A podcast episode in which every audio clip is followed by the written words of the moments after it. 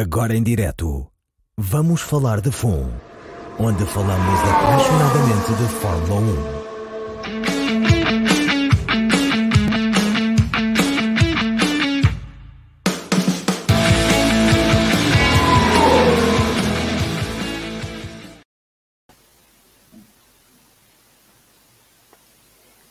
1. Olá, boa noite a todos.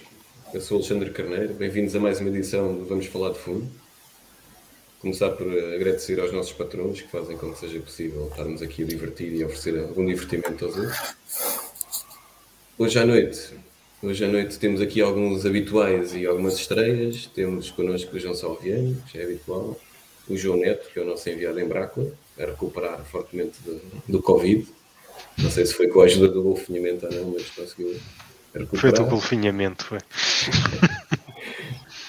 o Bruno da Machine Paiva, o João Delgado, que é uma estreia, vindo diretamente do Fórum TSF para estar connosco, o Ricardo Santos, que é o nosso convidado especial para nos falar aqui um bocadinho do- da sua carreira e, do, e também da exposição que tem no, no Museu do Caramulo. Entretanto, vão, haverão entrar outros habi- habituais como o Pedro Lagareiro e esperamos ainda pelo Vasco mas ia, dar, ia iniciarmos então esta, esta edição por pedir ao, ao Ricardo que contasse um bocadinho sobre o projeto dele e o, e o trajeto dele nesta ligação aos automóveis. Olá, boa noite a todos. Ahm, bom, ah, a paixão pelos automóveis vem de- desde sempre. Ah, não, não consigo dizer qual foi o ano ou qual foi a idade que eu tinha, mas vem desde que me lembro. E como todos os outros miúdos na altura, começou com, com os carrinhos pequeninos, não é? De brincar, passou para os desenhos no- nos cadernos da escola e, e a história dos desenhos a partir daí nunca mais parou. Ah, meu- minha formação é design gráfico e estive sempre durante muitos anos ligado a, a- a jornais e a revistas. Trabalhei no Diário Notícias, no, no Jornal I, no 24 Horas, colaborei com o Expresso, com uma série de outros jornais e fui diretor de arte da Turbo e, e do Autosport até que hum, comecei a fazer colaborações com revistas eh, estrangeiras, sobretudo a Top Gear, a Racer nos Estados Unidos, a Motorsport em Inglaterra, e hum, E tens aí uma colaboração que eu estou muito curioso para explicar-vos, ou ou se pudesse explicar do que é que vais fazer com a Pagani, com a Pagani, não é? Na Pagani, Pagani já fiz, foi o ano passado, foi o calendário. Eles têm um, todos os anos um calendário, uma espécie de calendário Pirelli, só que em vez de ter eh, miúdas em biquíni, têm os carros deles, não é? Eles normalmente ou convidam fotógrafos para fazerem fotografias dos carros ou ilustradores ou, ou artistas para fazerem a sua interpretação dos carros da Pagani. E, e o ano passado convidaram-me a mim, portanto, o calendário de 2022 fui eu que o fiz. É um conjunto de seis ilustrações sobre o, o, o Aira R, que é o, aquele é o substituto do Zonda R, é aquele carro, aquele carro de corrida que não é para fazer corridas, é para um- uns felizardos eh, multimilionários que, que- que queiram divertir-se um bocadinho sozinhos em pista, eh, compram um Aira R e vão andar para o circuito que quiserem e divertir-se. E, hum, e a E colaboração desculpa com interromper, Pagani estavas a, estavas a contar o teu, o teu trajeto e desculpa que eu Sim, sim, mas eh, e, estava a dizer que hum, tenho feito colaborações com, com revistas e com, com não só com a Pagani, com outras marcas, com agências de publicidade e, e, hum, e, entretanto tinha sempre muita gente a perguntar-me porque é que eu não vendia eh, alguns dos desenhos que fazia, algumas das ilustrações que fazia e então em 2016 eh, resolvi eh, avançar com esse projeto e, e vendo alguns prints um pouco para todo o mundo, que é o que está aqui neste site que estão agora a mostrar.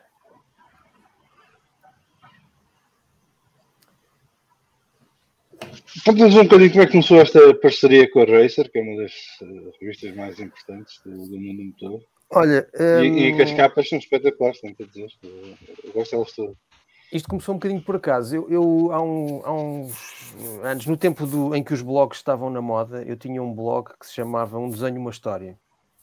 Que era, eu pegava em desenhos que fazia e, e faziam um post e contavam uma história, uma, uma, coisa muito pequena, uma legenda só. E, e entretanto, houve um, um, tipo australiano que é o Richard Fowler, que é o quem, quem fundou um, um site que é o Motorsport Retro, não sei se vocês costumam ir lá ver um, que, que, encontrou o blog e enviou-me uma mensagem a perguntar: acho isto, acho isto muito engraçado, será que posso fazer aqui um artigo sobre o teu trabalho? E disse: claro, sim. Ele pediu-me ali uma série de informações, pediu algumas imagens, eu enviei-lhe e aquilo foi publicado e sei lá, passado se calhar nem uma semana, recebi um e-mail do, do Lawrence Foster, que é o, que é o editor da, da Racer, a perguntar se eu não queria fazer uma capra para, para a Racer. Eu, eu lembro-me que a Racer era uma revista que eu ainda, eu ainda comprei cá em Portugal nos anos 90, mas depois, depois desapareceu. E, e na altura, aquilo, achei muito, muito, curioso o facto de a Racer ter um bocadinho de tudo, não é? Nós pensamos sempre que os americanos só gostam do, do, das corridas de NASCAR e a Fórmula Indy, e, e aquilo tinha tudo, tinha rallies, tinha Fórmula 1 que é uma coisa que, que eu achei muito curioso na altura e que continua a ser a linha editorial da Racer continua a ser, continua a ser essa. E portanto fiquei muito surpreendido com o convite do, do Lawrence Foster e a partir daí, ou seja, a primeira colaboração com eles foi em 2012 e, e, e acho que já fiz mais de 20 capas para eles, entre outros trabalhos que vêm, algumas reportagens que vêm publicadas dentro da revista. E, e foi assim. Que... sobre sobre a exposição no Caramu, que já agora, para quem nunca foi, aconselho a irem ao Museu do Caramu. Agora tem mais um motivo de interesse para verem Sim, a exposição do uh, Foi um convite que o Museu do Caramu fez, uh, numa altura importante para o museu, que uh, teve uma, uma reinaugura, reinauguração, porque fez obras de, de, de, recuperação de algumas salas que estavam a precisar. Inaugurou o Caramu Experience Center, que é uma nova área do, do museu, e, e, então são duas salas que têm 70 trabalhos feitos por mim e que tem um Lancia 037 lá no, no, no, meio da sala, que é um dos meus carros preferidos, e tem outra curiosidade que tem o Fórmula 3, o Reynard Volkswagen, com que o Schumacher ganhou o, o, o Grande Prémio de Macau em 1990.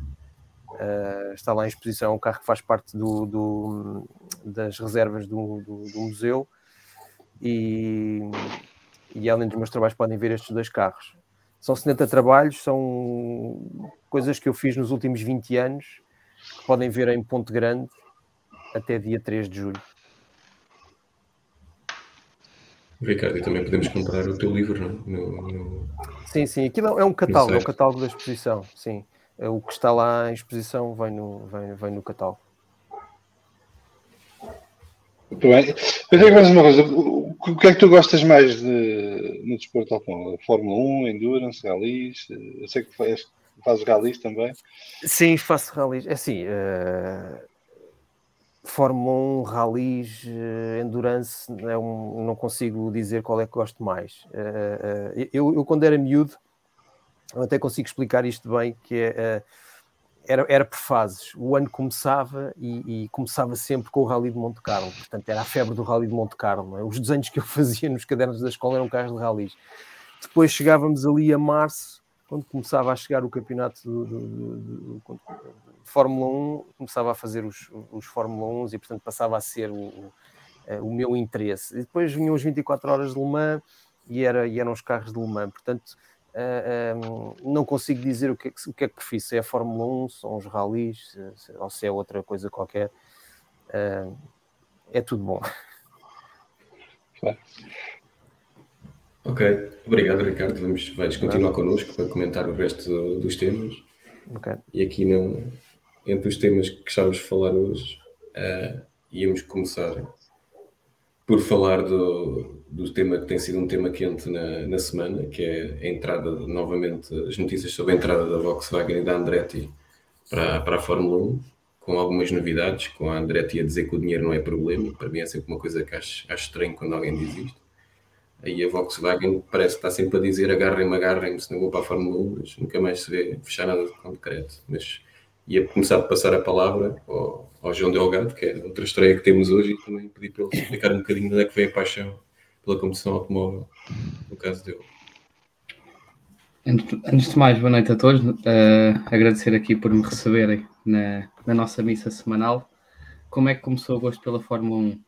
Diria que igual a todas as pessoas da minha geração, uh, no Drive to Survive, algo que, que tentei, aqui também com a vossa ajuda e os podcasts todos, melhorar para não me focar naquilo, porque cada vez mais, e esta última temporada sentiu muito, aquilo não, é, acho que aquilo não é Fórmula 1, e portanto tentar fugir daquilo e, e agradecer-vos por isso. Uh, pilotos preferidos, se calhar diria Verstappen, se calhar sem dúvida Verstappen. De equipas, se calhar juntaria a Alpine, essencialmente por ter ali o Alonso e o Ocon. pronto, pronto, pronto, pronto. Tinha que ser. Vá, vá, vá, calma, calma, calma. Eu não lhe disse nada. Eu não lhe disse nada. Não, nem, nem é, foste é, tu que o convidaste, de certeza. Não, não fui. Ele é que me pediu para vir. É verdade. É, eu é, eu é, eu é que disse que queria vir e, e agradeceu por isso. Mas Ocon e Alonso, sem dúvida, dois pilotos que gosto muito. E daí também acabar por ser Alpine, porque não consigo estar da Red Bull tendo lá o Sr. Marco. Uh, falando do tema do, da semana, agora da Andretti e da Fórmula 1, acho que o principal foco tem que ser aquilo que tem, tem vindo a falar já há algum tempo, o aumentar o número de equipas na grelha e acima de tudo, antes de qualquer coisa para, para fazer, é acabar com os 200 milhões, porque é daquelas coisas que na Fórmula 1 não fazem sentido. Se queremos ter os melhores, são os melhores que lá estão e não é por 200 milhões, como já vimos cá a Andretti, que, que não tem limites no dinheiro, e a Audi ou o grupo Volkswagen, de certeza que o vão fazer. Uh, venham eles, se a Andretti que, que dará dinheiro à, à, Alpine ou à Renault, o que for, é um bocadinho indiferente e o, o Salviano fica contente por mais dinheiro para o carro do Alonso, pode ser que seja desta que seja campeão outra vez. Esperemos que sim. Uh, e o grupo Volkswagen, esperemos que entre, não acreditando, enquanto neles não assinarem o papelinho. Uh, também. Peço desculpa por uh, mudar aqui tema, mas o PEC de 4,99 está caro. É preciso fazer o plug todos os episódios, está caro e acho que iam baixar o preço. Pelo menos afinal, o Lagareiro está cá, a gente não sabia, mas o Lagareiro afinal está cá. Não, o Lagareiro, o Lagareiro abandonou. O Lagareiro, abandonou. O Lagareiro está com problemas técnicos, está complicado a coisa. Não, mas te, te, deixou o legado, deixou o legado em ti, ó João. Deixou, deixou, deixou. Ele, ele, ele, disse que queria gravar um vídeo para passar todos os episódios, mas ainda não vimos nada. Continuamos à espera. Está, continuamos à espera da, da homilia, não é? Panete, é... tu que és o campeão do mundo reinante, achas que Achas que, há, que isto, estas, estas declarações da Andretti não foi uma certa forma de pressionar a FIA para responder ao pedido de autorização deles? Eu ia pegar pelo outro lado. Da Andretti não, não sei. É, é porque eles ainda estão indecisos entre ou dão a entender que estão indecisos entre entrar com a equipa própria ou comprar uma equipa existente. Já se falou da Williams e da Alfa, salvo erro.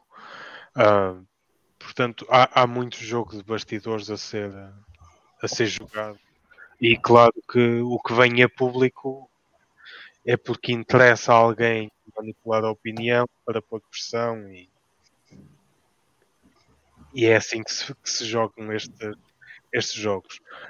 Um, quanto à, Audi ou a, ao grupo Volkswagen, parece-me um projeto já, já com bastante andamento, porque estão inclusive já a recrutar a engenheiros e a, e a construir equipa para se lançarem para 2022. Estás a querer dizer alguma coisa, não é? Um dia destes vais deixar de construir barcos? Exato. Não, não, não, não, não, não posso confirmar nem desmentir tais rumores.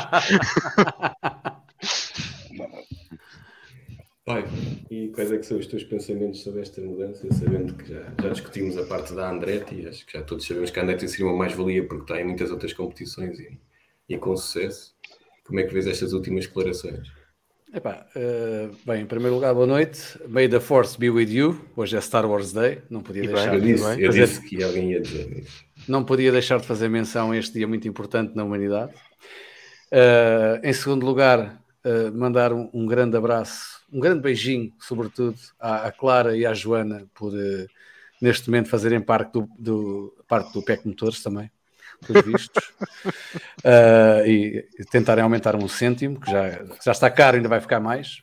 Não, porque está. isso está fora do Paco Motores, está não sei, no YouTube. Está Ah, pois disponível está no YouTube. disponível. no- Não, isso foi só esta, que vão ao W Series, portanto, Ah, provavelmente ok. estará no PEC Motores, né? Eh, Bem visto. Quer dizer, estão a- com a qualidade a contribuir para, uma, para um aumento de preço, é, é contrário à nossa pretensão, não é? Em relação à- ao grupo VAG, eh, sabes, eu, eu quando comecei a ouvir mais estas, mais umas achas para a fogueira, mais, mais um, um bocadinho, eh, tive a, a curiosidade de ir verificar ehm, o, o- o mercado de ações em relação ao grupo VAG. E é muito curioso que nos dois momentos em que se falou agora e há umas 3, 4 semanas atrás, hum, foi um momento de aumento de capital uh, do grupo VAG em alguns mercados e esse aumento de capital foi um grande sucesso, como vocês devem imaginar. Portanto, eu acho que nada é por acaso, uh, é óbvio, eu acho que já está tudo bem, bem encaminhado, quer para, para um Red Bull Porsche em 2023 ou 2024, provavelmente 24 só. Não, Ah, 26. Não é? É só 26, para desculpa, 26, 26, 26. 26 é quando que é quando vierem os novos novos, os novos motores, exato. Ah, Unidades para de 2026, produto, desculpem. unidades motrizes. Pois, tens que começar a falar mais linguagem técnica. Exato, é? exato. não e acho que está. convidar. Exato. Ah, não, não, não é por isso, é porque pronto, futuros É por patrões. outros motivos, ok. Ah, exato. O Ahm, neto está- o neto está a ser muito pouco discreto. Não não, não, isto, quando, chegar, a- quando chegar a- ao emprego. isto é só galhofa, isto é só galhofa. Mas, Exato. mas, eu, peraí, mas eu pensava que não era para dizer, ó Alexandre, isto do Neto e da, do grupo Volkswagen não era para ficar em privado. Não, não, eu, não, eu vou entrar é para a Sardinha Racing, pá, nova equipa no Algarve. Exatamente, eu vi logo, eu vi logo, eu estava à espera disso.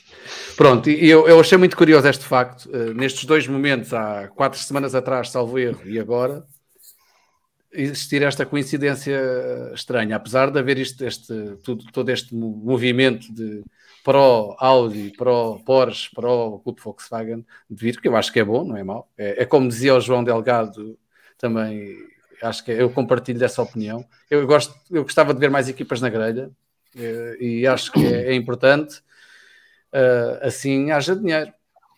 Em relação à Andretti, epá, pronto, não sei. Eu estou como tu, Alexandre. Epá, sempre que há alguém que diz, pá, não, dinheiro, vamos embora, se não há dinheiro não há problema. Pá, acho muito estranho, até porque eles estão em muitas competições e a Fórmula 1 não é propriamente uma, uma competição barata, portanto, não sei. Tenho algumas dúvidas, tenho algumas dúvidas sobre a entrada da Andretti. Eu gostava também por causa da Alpine, eu acho que era, ia, ser, ia ser porreiro. Pronto. Vamos ouvir a opinião do Ricardo. Ricardo, estes dois gigantes, um, com, com este interesse todo e depois com a- até o próprio Domenicali a dizer que concorrentes há muitos para entrar na Fórmula 1, que faz- diz aquilo que acho que qualquer gestor da, da categoria diria. Como é que vês estas declarações de cada um destes, destes dois a, a tentar puxar a- os seus Eu argumentos para, para Eu, eu- desconfio, eu desconfio muito da Andretti e desconfio do grupo Volkswagen também, porque hum, o caso da, da Andretti é realmente eles estão numa série de competições e agora ainda vão tentar a Fórmula 1, é um bocadinho eh, querem tocar muitos pianos, não é? E, e- e sobretudo porque eh, eh, as equipas americanas nunca tiveram grande sucesso na, na- na Fórmula 1, não é? Eh, entram sempre assim com muita pujança e depois não sai dali nada. O grupo Volkswagen faz-me confusão eles quererem pôr duas, duas equipas, não é? A Audi e a Porsche ao mesmo tempo na Fórmula 1. É uma coisa que eles já fizeram no WEC, não é? Há, há- há poucos anos. Ainda por cima duas marcas que não têm, não têm assim. Quer dizer, a Audi eh, em tudo o que entrou, entrou com sucesso, não é? A Porsche teve sucesso nos anos 80 com os motores eh, TAG, mas eh, depois todas as tentativas, eh, as tentativas anteriores e seguintes também não, não tiveram grande sucesso. Portanto, du- duas marcas do grupo Volkswagen na Fórmula 1, haja dinheiro, não é? Haja dinheiro. Mas, eh, no entanto, seria bom, até porque eu acho que existem pouco- poucas equipas na Fórmula 1. Um, não acho que tenha que ser uma coisa tipo início dos anos 90, que ainda tínhamos que ter pré-qualificações, mas, mas mais umas duas equipas, duas ou três equipas, não ficavam nada mal na, na, na grelha. Eu Já estou a ficar chateado só- com o Ricardo, está-me a cortar a, a minha parte preferida da Fórmula 1, que era as pré-qualificações. Já estou a ficar chateado. Aquelas Neto, o que é queres dizer sobre os teus Não, próximos? era, era só acrescentar que a Cuidado com o que dizes, 1 Neto, já estás a hoje em comprometer dia- muito. Não, que hoje em dia está numa posição muito diferente do que estava há uns anos atrás, quando, quando a Honda saiu e quando essas equipas todas saíram, quando a Andretti, a, Andretti, a, a Marúcia e a Caterham saíram.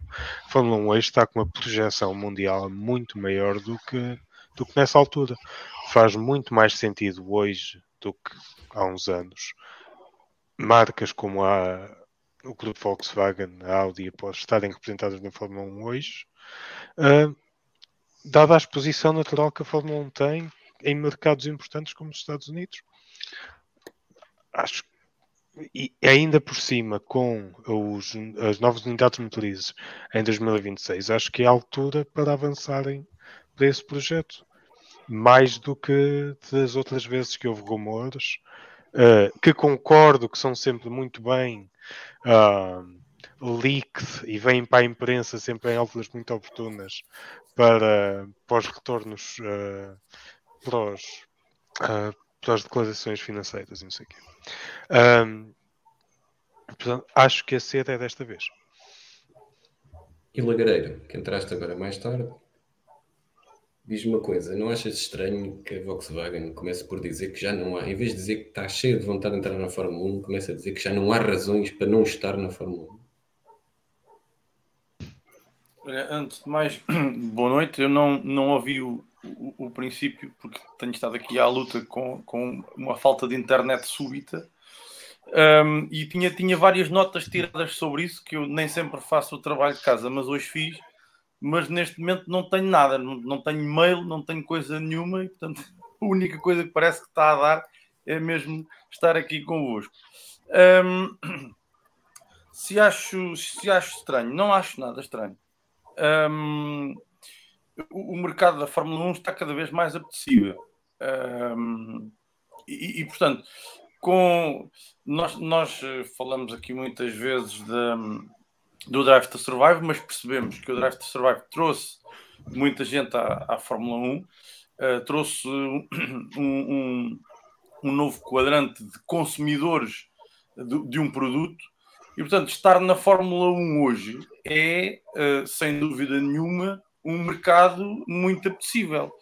Uh, ou, ou, ou compre-se uh, uma equipa já existente, os rumores dá para os dois lados, ou se, se anexe uh, mais equipas a, a, ao paddock, portanto, às grelhas de partida, e podemos deixar de ter, ter 10 e passemos a ter 11 ou 12. Uh, eh, a questão uh, verdadeira é que grandes marcas um, ehm, querem estar neste momento onde o consumidor também está. Portanto, não sei se às tantas o dinheiro que, que, que se tem que pagar para, para entrar nessa, nessa nata, chamemos-lhe assim, uh, da Fórmula 1, uh, ah, em termos de, das marcas que estão lá e das equipas.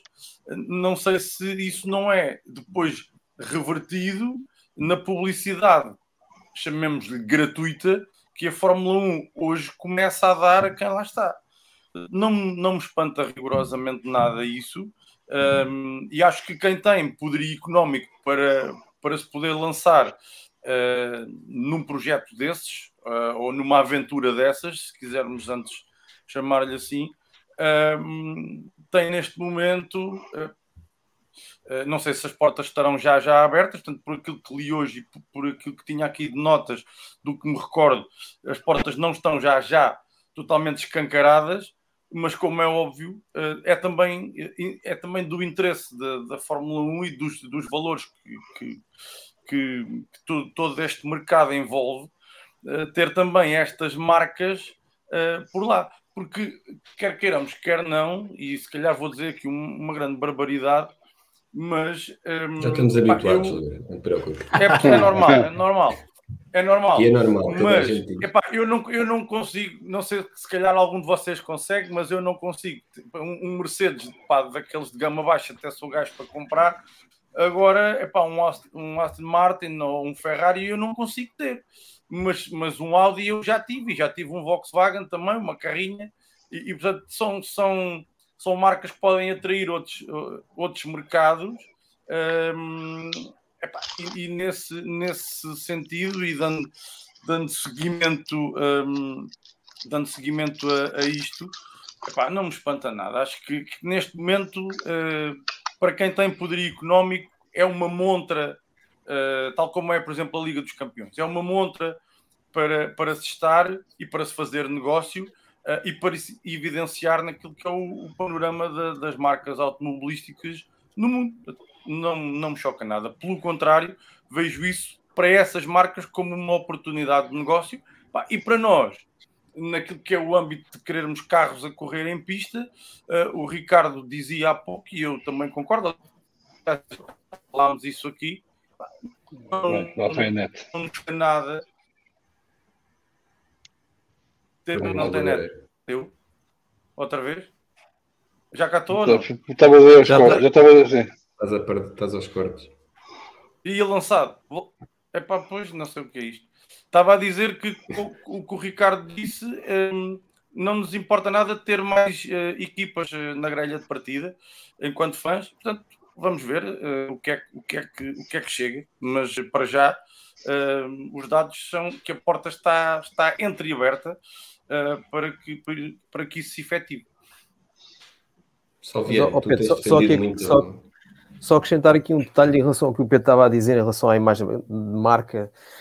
É assim, eu acho que a Porsche e a, e a, Audi não precisam de provar nada a ninguém, não precisam de entrar na Fórmula 1 para, provar nada a ninguém, não é? Uh, e veja-se, por exemplo, o caso da Renault. A Renault nunca deixou de ser a Renault e está lá há, anos, agora como Alpine, e foi campeão do mundo. E um Clio é sempre um Clio, não é? Portanto, uh, a, a, Audi e a Porsche não, não precisam de, de, da Fórmula 1 para, para ter estatuto ou para, ou para vender mais, penso eu, não é? Uh, obviamente também não. A Mercedes, é? sim, mas a, Mercedes, repara que a, a Mercedes esteve muitos anos uh, afastada do, do desporto automóvel, não é? Ou seja, assim em grande, grande fez o, fez o DTM. Era só o DTM, era só o DTM, DTM praticamente. Teve, teve, com a Sauber no, no, no, na resistência no, no final dos anos 80 e 90. Um, mas, por exemplo, não tinha uma presença tão forte como tinha a BMW, como tinha outras marcas, não é? A uhum. Porsche tem vindo sempre com pequenos intervalos uh, a estar em Le Mans, ganha Le Mans, a Audi ganhou Le Mans uma série de anos consecutivos. Muito tempo, Antes sim. disso, teve, esteve na, nos rallies.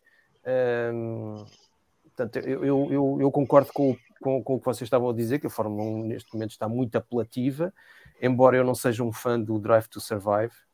Uh, acho que aquilo é um bocadinho como aqueles livros do fotografia para totós ou Photoshop para, para totós, não é? que às vezes há nas livrarias. Uh, eu percebo, uh, eu percebo e, e, faz todo o sentido que tenham feito o Drive to Survive e, e foi buscar outros mercados, outro público, mas, mas não, não gosto do, do, do formato. Um, mas mas uh, acho que sim, que as marcas devem aproveitar isso, mas, mas esperava até outras, outras marcas ou até outras equipas, não é? Porque agora, antigamente eram, eram chamados garagistas, não é? Isto agora é um bocadinho aquele sonho do Bernie Eccleston, que queria ter lá mesmo só marcas uh, automóveis e acho que ele deve estar muito contente, embora já não tenha muito a ver com a Fórmula 1, deve estar contente com todos estes boatos da Audi e da, da, e da Volkswagen. Mas, mas não Via. parece que eles precisem da Fórmula 1 para, para Sim, vender já tem um mais, histórico suficientemente grande. Já tem histórico suficiente, exatamente. E aliás, é porque a Fórmula 1 nem sequer é o campo da Porsche, não é? No caso da Porsche. Mas por essa é... não está lá nenhuma. Por essa loja não está lá nenhuma, porque é está lá a Ferrari. Precisa da Fórmula 1 para viver. Já toda a gente sabe quem é Ferrari, toda a gente quer ter Ferrari. É assim, uh, a Honda fez... precisa estar na Fórmula 1 para viver, não precisava, mas voltou e agora vai sair já se fala Não, mas é assim, a, a, Honda tem um estatuto diferente da, da, da Porsche e da Audi, não é?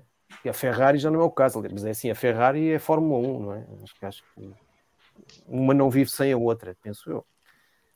Há outras questões sem ser ganhar títulos não só de imagem como financeiras que também interessam sim, estar sim, na Fórmula 1. Sim, claro, claro, claro. Mas Salviano, tu que já sobre a Andretti já falaste muitas vezes o teu desejo de ver e sobre, sobre os empregadores, futuros empregadores do neto, que é para a gente meter ainda mais em trabalhos.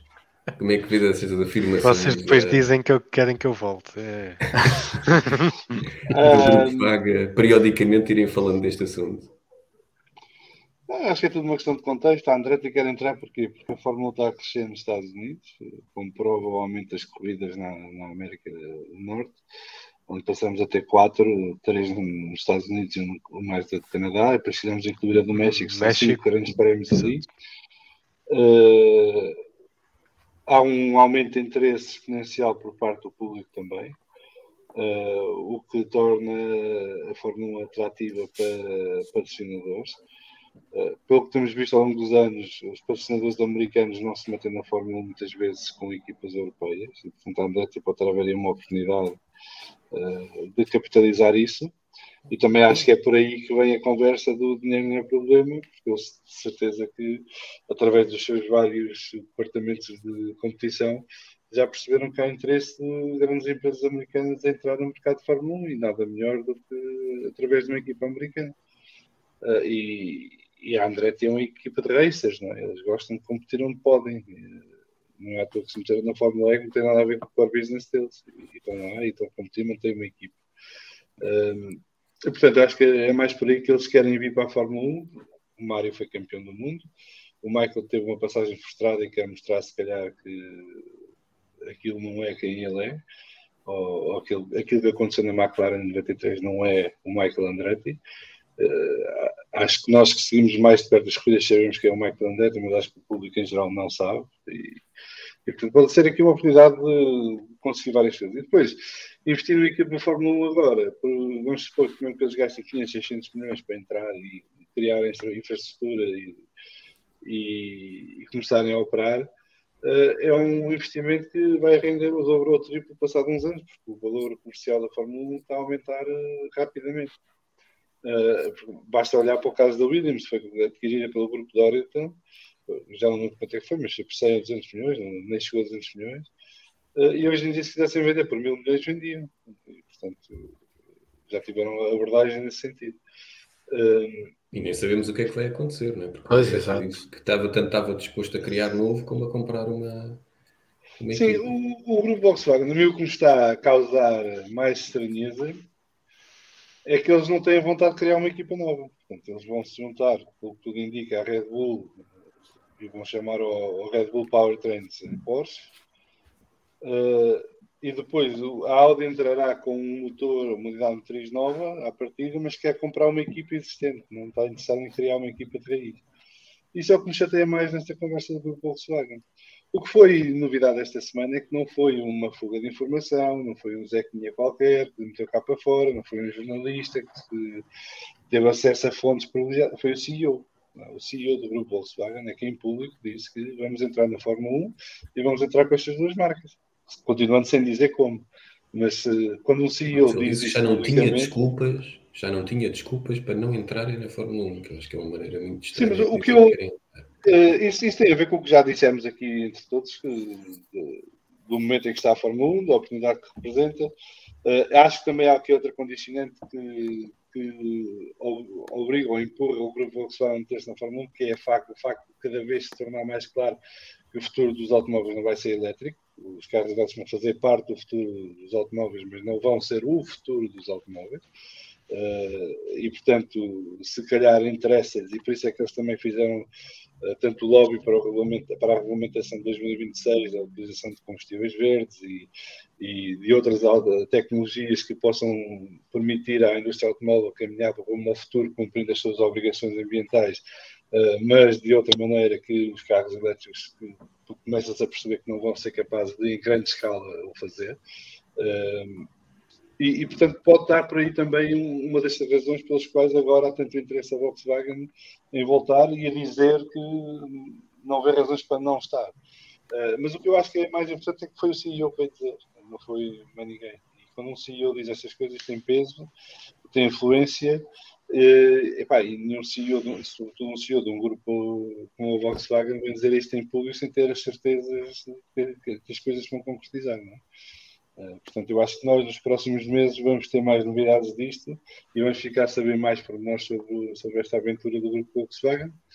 Uh, continuo a achar que é uma pena se não criarem uma equipa de raiz em vez de comprarem uma das que já existem, mas já se sabe, é mais fácil comprar o que está e depois melhorar do que criar de raiz, porque demora mais tempo e requer mai- maior investimento inicial e tudo mais. Um, mas não sei, podemos ir aqui ao nosso fórum TSF Fórum. TSF. eh, partilhar, uh, mandar aqui um abraço ao Vasco Moura, o Miguel Neto e a, Graça Carvalho, que fazem questão de vir aqui dar um, um apoio extra especial ao João. Uh, o Cristiano Oliveira, que nos está a ver nos Estados Unidos, um abraço para ele. E estou na dúvida se vai ao Grande Prémio Miami este fim de semana ou não, que ele queria ir. Uh, depois esclarece isso, Cristiano.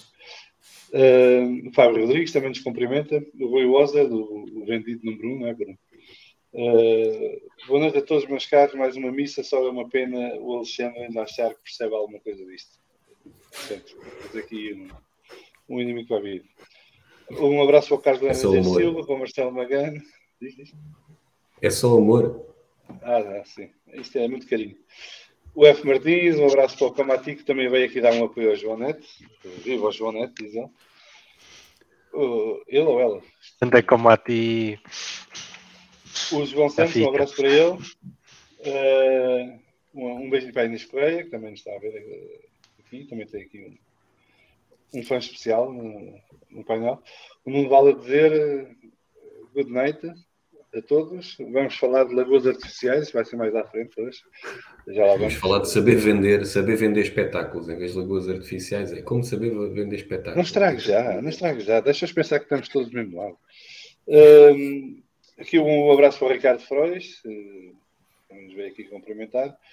Um abraço para o Albano Sampaio, que diz boa noite a todos. Já, já estava com saudades do João Neto. Parabéns ao Ricardo, fantástico trabalho. Uh, para quem entrou mais tarde, uh, recomendo que vão visitar o site do Ricardo Santos. Uh, vou pôr aqui no ecrã rapidamente, que é ricardo ifanartwork.com e podem ver o trabalho do Ricardo e também tem uma loja onde podem comprar alguns postas. Quem viu o meu póster do Bravo em BT52 foi ao Ricardo que eu fui buscar. E portanto tem lá muita, muita coisa boa Uh, o meu problema é não ter paredes uh, que cheguem para isto tudo, uh, mas tem lá muita coisa boa, de certeza que vou encontrar pelo menos um póster que vão gostar e que vão querer comprar e, e meter na vossa casa, porque para além de serem sobre a nossa paixão sobre os motores, são desenhos muito bem conseguidos e, e muito bem feitos e que ficam bem em qualquer sítio. E não estou a dizer isso só porque o Ricardo está. Acho que eu, quando descobri o site do Ricardo, espalhei a toda a gente do, podcast na hora, porque fiquei fascinado e, portanto, recomendo. Vasco Moura aqui uh, a dizer que Ricardo, quando houver um póster do Peter Solberg com um Subaru empresa da WRC 2013, eu compro, que é só o meu primeiro disto. Pronto, já tens aqui uma encomenda, Ricardo. Tenho que tratar disso. Uh, começar a tomar notas. Uh, um abraço ao Carlos Lopes, o Miguel Novo dos Postais dos 90 também nos veio aqui cumprimentar. Boa noite, malta. Passei apenas para vos dar um abraço. Amanhã à tarde são a minha companhia, grande postal do Alexandre, que são os agora quatro campeões do mundo. Na altura só dois é que eram, que são o Piquet, o Mansell, o Prost e o Senna, uh, no Estoril em 86, no muro das boxes, se não estou enganado. Uh, o Rui Oza daqui a meter-se com o delegado, não vou passar à frente. Depois isto é na conversa do pacote de motores da, da Sport TV que também não interessa. Sim, não vale uh, quem se vendeu. Acho que já estamos todos convencidos que aquilo é caríssimo e portanto há que baixar o preço. Aqui o F. Martins uh, a dizer que o Andretti, Grupo Volkswagen e Stellantis não faltarão pretendentes. É uma pergunta, não sei, pretendentes para quem. Uh, o José Correia a dizer que tanto a página de jornal para uma equipa que vai estar na F1 dois ou três anos, a minha irritação do ano vai para a novela do grupo Volkswagen. Não, mas à frente teremos as irritações do Vasco e traz a oportunidade José, de partilhar mais desta tua frustração. E diz José Correia que serem nerds que falam de F1 ainda se tolera, agora F1 e Star Wars é demais. Mal tu sabes da missão metade. Uh, um abraço para o Carlos Estradinha, que nos cumprimenta e que diz que é lá, o João Neto veio ao podcast. Mal assunto. A Mercedes vai voltar a ganhar. Eu acho que é experiência. Antigamente é que era assim, Carlos. Houve uma altura que sempre que o João vinha, a Mercedes ganhava e deixámos de convidar até. e, depois o, e depois o neerlandês ganhou. Pá. O, o, o rapaz belga. O, o Vasco Moura aqui a perguntar, e isto pode ser uma coisa que podemos falar, e porquê é que o grupo Vago não se junta a Andretti? Andretti e Porsche, o Alto, Albi Andretti era fixe. Uh, E o, o Rui Bosas a dizer que o grupo Volkswagen mais parece aquela namorada que provoca, provoca, provoca, mas depois quer esperar até ao casamento. Uh, eu acho que quem quer esperar até ao casamento somos nós deste lado desta vez, não é? Já só acreditamos que não houve casamento mesmo. Uh, o SM a dizer que grande prémio com a Marina e temos o Senhor dos Barcos, boa. Uh, e aqui, para acabar o Fórum TCF por, por enquanto, o Fábio Santos a dizer boa noite a todos. Qual o benefício da entrada da Andretti na F1? Uh, não sei se quem é quer pegar nessas perguntas ou nos temas. Se, se... Santos, passo para ti. A Andretti tem décadas de experiência, está em diversas modalidades. Acho que o seu, o seu currículo e a maneira sustentada como se vai mantendo em diversas, em diversas modalidades falam um bocadinho sobre o que conseguem, conseguem trazer. Não são propriamente os novatos que vão entrar ali e desaparecer de um, de um momento para o outro. Eu comecei por desafiar aqui alguns de vós, exatamente que achei aquilo um bocado uma maneira de pressionar para lhes terem uma resposta, a parte de dizerem que o dinheiro não é problema. Uh, mas eu acho que eles têm o benefício de ser uma equipa estruturada nos Estados Unidos, que tem experiência, que, não é só nos Estados Unidos, é, competições como a, como a Fórmula E, a Fórmula E, até os, os supercars, portanto, não, não vai ser alguém que venha à aventura. Infelizmente, não, vão, não me parece que seja alguém que dê aqueles episódios que eu tanto gosto das equipas pequenas dos anos 80 e 90. Era divertidíssimo, mas acho que esta não é uma equipa para isso. Mas, Neto, queres falar-se o que é que achas que podem trazer à Andretti? Para não falares do, da. Uh, eu, ah, podem trazer mais dois, dois carros para a grelha. Simples. Isso não é obrigatório. Pronto, é o que eles podem trazer. Olha, quem queres te diga? Não. É, o, uh, por acaso estou interessado em saber se eles montariam fábrica na Europa ou se montariam. Em Inglaterra. Ele disse era que era na Inglaterra. É, ele disse que tem que montar isso na Inglaterra. Porque a operação F1 é em Inglaterra, a fábrica continuaria eh, nos Estados Unidos, mas eh, a operação F1 seria em Inglaterra e seria a partir de Inglaterra. O que é que isso quer dizer? Que montam os carros lá? E o Não, desenho que, é de cá? Sim, e que fazem as peças lá, porque eles já têm infra infraestrutura lá. Okay. Mas a operação seria toda a partir do Reino Unido, basicamente. E, e, suponho que para as coisas mais pequenas, se tivessem capacidade no, no Reino Unido, de as produzir. E sabes onde é que é a fábrica? Só para um amigo. É aí no cluster, eu na altura, mas... é, é aí o Neto já está a pensar como é que aumenta o ordenado. O está a... Não, não, ele está a pensar qual é a carreira do autocarro que tem que apanhar. Exato. Não, porque já tem carro, já comprei carrinho. Agora ah, já... muito bem. Uma pessoa não, Neto não tarda muito a perguntar. Desculpa, desculpa, espera, espera, espera. Espera, espera, espera, compraste carrinho? Tenho um, um pequeno Fiesta. E foste comprar a concorrência impressionante. Ah, não, vou comprar um Mercedes com o meu ordenado, está bem. Eu Deve ser. Estava à espera que ele dissesse que tinha comprado um Audi A3, que a gente estávamos todos esclarecidos como é que. Exato. Uh, não. Uh, voltando ao assunto. Uh, mais equipas na grelha era bom. Mais gente. Quer dizer que há, há, mais interesse, há mais gente a ver, há mais gente empregada, há mais conhecimento a rodar. Mais de tudo, não é? Há menos dinheiro para ser há, há, menos dinheiro distribuído porque há mais gente para quem é distribuído. E acho que é por isso que as outras equipas não estão muito felizes com a ideia, mas de resto eu não acho que fazia bem ao desporto ter, ter mais carros, ter mais, mais motivo de falatório, mais, mais revistas para vender. É que haverá de haver menos dinheiro? Porque é que a entrada de uma, de uma equipa nova uh, pode aumentar? Porque o, o, os prémios são distribuídos para. Uh, só se pedirem mais aos. Ou, se, se, ou a Fórmula 1 põe mais dinheiro por, para os prémios, ou pede mais dinheiro aos circuitos para distribuir. Não, Acho que é assim que funciona. Isso, isso vai ser algo que vão ter que decidir agora entre as equipas e a Liberty. Como é que, o que tinha lido na altura era que esse era um dos argumentos para não quererem mais equipas. Que diluía o dinheiro dos prémios. Não sei se é verdade, se não, se. Nem, nem me lembro onde é que li isso, por isso. Pode ser. Ah, se, se, tens um bolo, o bolo agora é dividido por 10, dividido por 12 daqui a uns anos, é óbvio que é mais Sim, pequena pode haver alguma coisa no regulamento que diga que é proporcional ao número de equipas ou do género. Lembro-me de ler isto na altura. Não, Pai, não diz sei. lá, diz Epá, lá o que é que estás a pensar. Não, eu estou- a pensar na, na Andretti no, no global, não é? Tudo o que vocês já disseram, idem, mas, ah, mas estou a pensar também numa coisa que disseste há pouco. É o facto da Andretti entrar, já tem muita experiência, tudo isso e, e mais além. Ah, nós vimos este ano, mesmo com tanta experiência de, um- de uma equipa oito vezes campeã de construtores, por exemplo, ah, e com bastante uma mudança de regras, e a coisa deu para o torto, o desenvolvimento não correu nada bem. E estamos a falar de um oito vezes, eu estou-me a gostar de dizer isto, João Neto, mas oito vezes campeão eh, de construtores, não é? Agora, a Andretti, não sei se será assim tão fácil. Ah, Tu sabes que os, os americanos também são muito fanfarrões, não é? E apesar de, de, de haver, lógica, a, a vontade do, dos Andretti, Andretti clã quererem entrar na Fórmula 1, eu não sei se também será assim uma jogada assim tão, tão segura por terem tanta experiência. Tem muita experiência, como é óbvio, em várias, em várias competições, mas a Fórmula 1 pá, quer-me parecer a mim que é diferente, a todos os níveis. E este ano é, é a prova disso.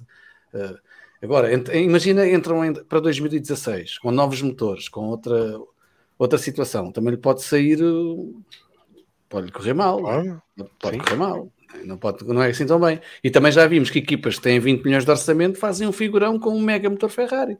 Este ano, por exemplo, e o ano passado, o último, penúltimo, último, penúltimo, Ah, Mazepin, ah. Mazepin, Mazepin, não é? Ah, se fez isso, não foi? Quando É fizeram isso. algum pódio, quando chegaram. lá que foi. Eh, Foi, não foi? eu, eu, sou, eu sou um bocado cético.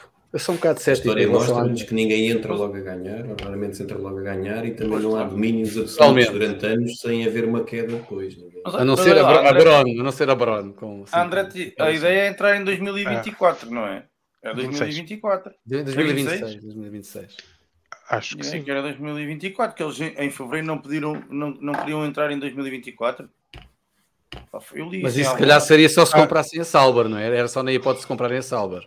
Só se fosse Não era? comprar. Duvido que vão desenvolver carro para unidades que, que estão congeladas para dois anos. Exato, exato, exato. Ele já insinuava que não ia ter tempo para entrar antes de 2026. Não, porque não Eu acho que é sempre a construir uma equipa de raiz e, e pronto. E, e desenvolver Sim, um sim, sim. carro para 2026. Mas, mas eu, li em, eu li algum lado que uh, uh, o ano 2024 uh, e portanto fiquei também com- fiquei com essa ideia de que uh, uh, um, eles queriam, queriam uma resposta muito rápida para, para poderem planear as coisas, mas pá, poderei ter li- lido mal. Não, André, André tem que entrar em 2024 já. O É? grupo Volkswagen é que é para 2026. Ah, então eu, eu bem tinha lido em algum lado. E isso, isso é uma das razões porque, para responder ao Vasco Moura, porque é que a Andretti e Audi não está a ser falado nessa altura. Porque a Andretti já manifestou o seu interesse a entrar o mais rapidamente possível, neste caso 2024.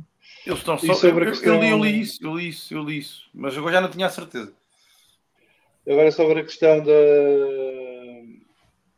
da, da Andretti poder comprar AS. A Andretti já se ofereceu para comprar AS, mas o, o Ginás não quer vender. Eh, e aqui o José Manuel Costa do Autogol está a dizer que ainda não percebi a questão da Andretti, uma equipa americana é essencial e pode haver mais. E eu acho que isto tem muito a ver com a, com a motivação da Andretti e, e da motivação da própria Liberty em ter a Andretti, porque eles querem mais equipas do lado, do lado do Atlântico. E, e, portanto, eh, às vezes esquecemos que a Liberty é americana, não é? E, Pois, e o mercado onde está a apostar para crescer é o americano, não é, não é o europeu. Aliás, eu diria que o europeu até é para diminuir nos próximos, nos próximos anos e expandir Ásia e América, de, e Américas, sobretudo a América do Norte. E, Sim, e não vejo nada de errado os patrocinadores. não é? E isso será, será daí e de outras tecnologias que vem, virão os próximos patrocinadores para os próximos anos da, da, da Fórmula 1. Delegado, também vês o mais-valia da Andretti para entrar na Fórmula 1? Eu, eu acho que é aquilo que, que disse logo no início. Acho que a Andretti, e vendo de uma, de uma forma mais romântica e não pensando na parte que interessa, que é o dinheiro, vai, vai trazer mais, mais, mais carros para a grelha e mais carros, teoricamente, dá mais caos, mais caos, melhores corridas, que é, que é aquilo que todos queremos.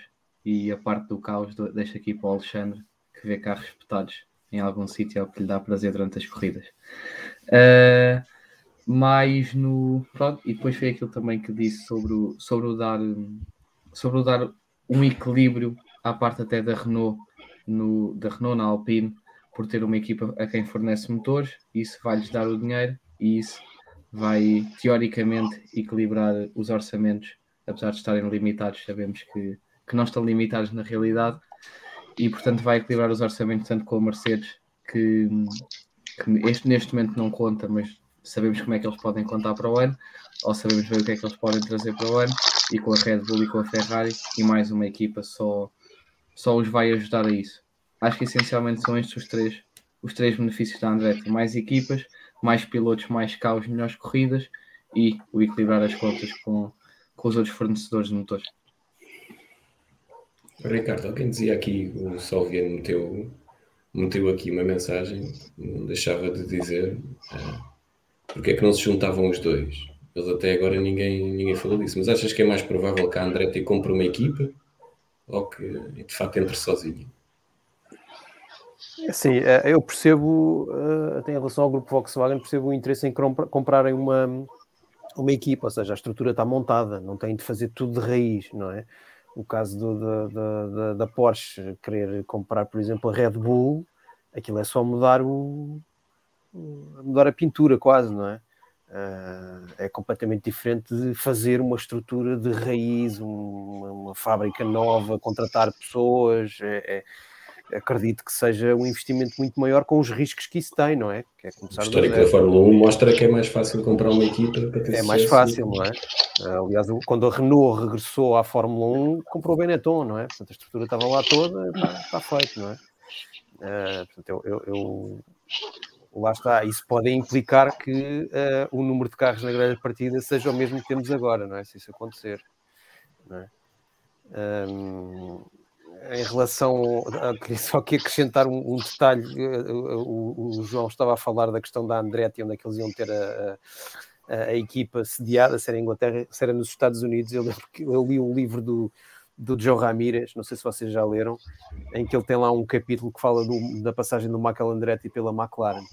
E ele diz que uma das coisas que falhou no Michael Andretti é que ele fazia uma corrida e acabava a corrida e ia diretamente para os Estados Unidos. Acho que o Ron Dennis até lhe ofereceu uma quinta no sul de França para ele estar mais perto da equipa, para testar mais vezes, e ele não queria, ele só queria estar nos Estados Unidos. Portanto, é, esta história fez-me lembrar aquilo que o João estava a dizer, onde é que, onde é que a André ia montar a equipa. Assim, eles, se calhar, são tão, tão, tão americanos que, que será difícil terem aqui uh, uma equipa na Europa, sobretudo na Inglaterra, não é? em, em que nós sabemos que equipa que não está em Inglaterra normalmente tem alguma dificuldade em, em, em ter sucesso, não é?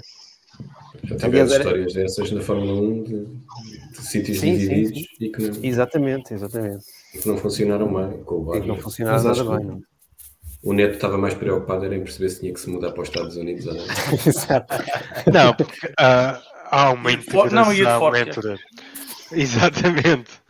Uh, há, há, uma integração necessária entre o, todas as partes da, da equipa, é? da, a equipa que vai para a pista com os engenheiros que desenham as peças, uh, os mecânicos e por aí fora, e se estão distribuídos pelo mundo, torna essa integração difícil. Uh, mais difícil, sim. Porque uma peça é desenhada, é preciso os mecânicos saberem como é que se monta, uh, se for preciso repará-lo, onde é que é preciso mexer, que ajustes ainda não. Quando é que foi? Não quero estar aqui a cometer inconfidencialidades, mas esta época houve umas asas nossas que foram a serrote para a pista, que levaram uns cortes valentes. Essa gente tem que estar em contacto com quem, com quem desenha as peças e com quem as fez. E claro que é mais fácil estando todos perto geograficamente. João, vamos ver mais um bocadinho o Fórum TSF, ver aqui mais comentário. Vamos sim, senhora. Então, então tem chegado, como é costume, vários comentários aqui ao nosso Fórum TSF. Uh, ah, o Castro a perguntar se não achamos que a entrada da Volkswagen iria aparecer no Peugeot sem impacto. Uh, eu acho que é um bocadinho diferente. também as marcas em questão do Volkswagen são um bocadinho de diferença Peugeot. E a lógica com que a Peugeot entrou na altura também era bastante diferente da lógica que estamos a falar aqui agora. Ricardo, não sei se queres acrescentar alguma coisa sobre isto, se calhar lembras-te desta altura, quando entrou a Peugeot, que foi um projeto sim. quase tem que ser, não é? Mais do que. Sim, sim, sim. Mas a Peugeot foi como fornecedor de motores, não é? Exato. Não foi como uma, uma equipa, não é? O Nuno Romero aqui a perguntar: eh, será que a Red Bull ligada à Volkswagen é uma forma de pressionar, eh, pressionar a Honda a regressar? Uh, eu diria que não. Uh, acho que a Honda já deu a entender que iria regressar, não é? Sim, acho é que provocou uma reação da Honda de querer voltar uh, mais rapidamente do que o previsto. Mas a Honda passou aqui por um, um problema que condicionou toda a estratégia da Fórmula 1. Foi. O anterior CEO decidiu que queria sair o novo CEO e o novo board decidiram que queriam continuar, mas quando decidiram que queriam continuar já era tarde. Uh, e, e, portanto, já tinha sido anunciada a saída e já estava tudo preparado para saída. E, portanto, agora se calhar estão a preparar um projeto novo Fórmula 1 e quem sabe não, se criam equipa ou se juntam a alguma das equipas do, do paddock para, para isso em 2026. Acho que é onde neste momento tem um motor como deve ser e, portanto, não, não devem faltar interessados em, em colaborar com a Honda. Até porque o Red Bull Powertrain este ano é Honda ainda não é Red Bull Powertrain. Isto continua a ser um motor Honda que foi preparado pela Honda e que está a ser acompanhado pela Honda. Só a partir do próximo ano, salvo erro, é que passa a ser exclusivamente feito por, uh, pela Red Bull Powertrain. Uh, o atual ainda vem de saco. Uh, Salviano, Salviano deixa-me perguntar-te uma coisa. Só eu faz-me um bocado de confusão uh, esta entrada da Porsche na Red Bull, uh, só pelo facto de a Red Bull ter investido um montão de dinheiro em criar uma unidade completamente nova para desenvolver motores, uh, chamar como, quase como marca Red Bull Powertrains, criar uma nova marca e de repente, uh, que é um espaço pequeno de anos, mudar outra vez o, o foco e ter uma Porsche ao lado. Não achas isso um bocadinho esquisito? Eu acho um, um pouco estranho. Não, não, acho que a Red, Bull, a, Red Bull, a Red Bull não sabe fazer motor, está a aprender agora. Foi roubar os engenheiros ali ao. Mas roubou aos colegas. Os, os colegas. do João e de outros sítios. Uh, está a montar uma equipe. Mas não está a correr mal. Está a trabalhar não é roubar, e colaborar não é roubar, é oferecer roubar, melhores é. condições de trabalho. Uh, e a entrada da Porsche não será para a Porsche vir fazer motores. A Porsche vai basicamente ser o nome dos motores. E certamente. E trazem algum pessoal e... da, da Alemanha, sim, certeza. Sim, mas não, não vai ser a Porsche a fazer o motor de repente. Não. A Red Bull Powertrain vai continuar. Em vez de chamar agora, chama-se Porsche eh, em 2026. Terá apoio técnico da Porsche, mas será continuar o processo básico que está a ser construído neste momento na Red Bull Powertrain. Uh, e que, por exemplo, está a seduzir uh, o Lawrence Stroll de seguir as mesmas uh, pisadas, se vir que a coisa corre bem e compensa. vamos ver. porque acho que se, o Sr. Stroll, apesar de ter dito hoje ou ontem que estava muito bem com a Mercedes, já deu mais de uma vez de entender que queria ter um. Não se chateou com alguém esta semana? Não sei. Eu só vi umas declarações dele a negar a Audi. E se dizer que está muito bem com a Mercedes é como os votos de confiança aos treinadores no futebol. Não é? Primeiro é passo, percebemos é. que há algum problema. É, é para mim é um sinal que não tem solução nesta altura. Nesta altura não tem outra solução e, portanto, tem que manter as relações cordiais com, com, com o fornecedor que tem.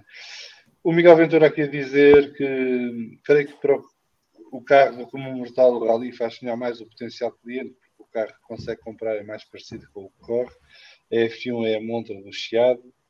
Uh, sim e não, porque tu daste o exemplo do teu colega Temo Megani, que tem lá o símbolo do F1 Team. A verdade é que a Renault, quando foi campeão do mundo, viu subir muitas as suas vendas, quando foi campeão do mundo 2005, 2006. Uh, o mesmo se passou com a Mercedes a partir de 2014, subiu muito o seu volume de vendas à, à escala global. Portanto, uh, parece que há malta que escolhe carros consoante quem ganha na Fórmula 1. Agora, obviamente, nem todos temos arcabouço para comprar um Mercedes topo de gama, ou para comprar um Ferrari, ou para comprar uh, um futuro Porsche 911. Uh, mas uh, o mercado somos quase 8 mil milhões, não somos os gajos que estamos aqui a, a falar disto às 10 da noite na quarta-feira. Portanto, qualquer marca de automóvel, desde que tenha um mínimo de sucesso, terá um bom exercício de marketing e estar presente numa Fórmula 1 ou num campeonato do mundo de endurance ou num, num campeonato mundial e, o que interessa é, é que tenha sucesso, ou que pareça ter sucesso. E a partir daí as pessoas sentem-se mais motivadas para saber mais das marcas e querem comprar carros a essas marcas, mesmo que não sejam os carros mais caros que elas tenham para vender. Eu papava uh, um Mega RS, eu papava um Mega RS só para fazer track days, na boa. Pois eu, track days é coisa que não me assiste, isso é mais departamental. O F. Martins aqui dizer a minha curiosidade é ver se a Alpine será apenas um rebadge ou se irão desenvolver outro tipo de oferta. A Alpine foi uma desculpa política para se manterem na Fórmula 1. Eles não uhum. podiam manter-se na Fórmula 1 enquanto Renault por causa da situação política em França e do facto de estar a haver despedimentos em massa no grupo Renault. Eh, escolheram a Alpine para se manterem na, na, Fórmula 1, mas o motor, por exemplo, continua a ser Renault, não é Alpine. Uh, e portanto, acho que isto mais cedo ou mais tarde, a Alpine voltará a ser Renault eh, e é, esse deverá ser o caminho normal das coisas. A não ser que seja campeão do mundo, toda a gente começa a comprar uh, os carros da Alpine. Uh, também não há muitos por ano, portanto. Não há muitos para comprar. Para comprar. Tinham, produ tinham produção para isso. aqui o Francisco Varino. Boa noite, acham que a Andretti, se não puder entrar com uma nova equipa no. Ah, já, tínhamos, já, já, já falámos. Uh, e o Rui Wazen aqui dizendo uh, a Santos que hoje estamos de bom humor porque é verdade, nós andávamos a brincar. de Portugal no Europeu de Curling. Andávamos a brincar com o Curling. Eu, no, no, meu caso, mais a querer conhecer a equipa italiana e sueca feminina que foram aos Olímpicos e descobrimos que há mesmo a equipa portuguesa e eles passaram, passaram hoje mais um, um passo para se apurarem para o europeu. Portanto, vamos ter que fazer uma, uma claque de apoio Vamos Falar de. Vamos falar de Carlinho. Oh, Carlinho. Porque se de Fórmula 1 e falamos, porque é que não vamos falar de Carlinho, não é? Também não F1 Motores Carlinho. O próximo, o próximo podcast é o Vamos Falar de Carlinho. Está, está combinado. Só falamos de Carlinho Felino, equipa sueca ou, ou italiana. Olha lá se precisa de engenheiros de software, pá. Precisamos, precisamos, tens que, vir, tens que vir. É essencial para estudar a trajetória lá do, das peças. Exato. Aqui o Diogo Campos, uh, se calhar para acabar o tópico da Volkswagen, e pode ser algo que podemos falar aqui rapidamente, não sei se ficou para critério, mas o Diogo Campos deixa-nos aqui a pergunta: boa noite, o que é que acham do novo formato de qualificação que vai ser testado para o ano? E, para quem não sabe, consiste em dois grandes prémios da próxima temporada. Eles testarem um sistema em que na Q1 só podem usar pneus duros, na Q2 só podem usar pneus médios e na Q3 só podem usar pneus macios. Uh, obviamente que isto não chuva. E, e é isso que vai ser testado para o ano, a ver se é uma boa solução para melhorar as qualificações. Ao que muito boa gente dirá que a qualificação não precisa de ser melhorada, está bem como está. Eu acho que é uma perfeita seca a qualificação, mas já para parte dizer isto, portanto, se, deve ser uma minoria eh, aqui entre a malta. Uh, mas não sei se querem comentar isto rapidamente e depois passamos ao resto do, do, do episódio. Vamos comentar rapidamente. Começamos pelo Lagareiro. Eu, eu ouvi isso no domingo, num, num, brilhante Vamos Falar de Fundo. Foi o João Carlos Costa que falou disto. Um, e eu é acho que é capaz de ter, ter graça. Eu, eu sou como a Salviano. Eu, para mim, a qualificação devia ser um, um, um, carro em pista uma volta. Também, também partilho isso. Acho que aquilo às, às tantas, pelo menos na, na Q1, aquilo é uma confusão dos diabos. Um, vamos ver se, se, se, se, se, esses testes produzem algum efeito, mas é possível que, que, que, que tenha algum efeito uh, naquilo que é a qualificação. Portanto, vai obrigar, vai obrigar uh, a se calhar um, uma programação diferente de idas para a pista uh, e até do próprio setup dos carros. Vamos ver. Só, só, só mesmo vendo o teste. E tu, Ricardo, o que é que achas desta nova tentativa? Não sei, só vendo, só vendo. Acho que vai dar confusão, confusão da, da, da grossa, não é? mas é, é, é, mais uma dor de cabeça para, para engenheiros e pilotos, não é? Mais, mais uma coisa. Mas isso é bom, isso é o que a gente quer. É, sim, mas uh, não sei se, se virá daí grande emoção. Só vendo, só vendo. Bem, se fosse com os carros deste ano, por exemplo, haveria, porque há carros que já se percebeu que não, não funcionam muito bem com médio, mas não funcionam com duro. Sim, ainda duro, há esse risco, não é? médio. Há pilotos que conseguem, se Eh, calhar vão conseguir fazer voltas muito boas e depois com, com outro, outro tipo de pneu já não, já não conseguem, não é? Eh, Delgado, Pode achas que vai baralhar. criar uma confusão? Pode Pode baralhar baralhar, um sim, bocadinho. pode baralhar um bocadinho. Eu, eu, ia, eu ia pegar essencialmente nisto que, que o Salviano pegou, ou seja, termos carros que, que não se conseguem adaptar a, a duros ou a médios ou a macios, por acaso não interessa, mas por exemplo um, um Ferrari não conseguir ter o, ou ter um desgaste de pneu muito superior numa volta do que um Red Bull, por exemplo, de médios, vai, vai fazer com que tenhamos tempos maiores e surpresas. Se é, se é confusão que queremos, venha a confusão, pode, venha este formato, pode ser que melhore um bocadinho.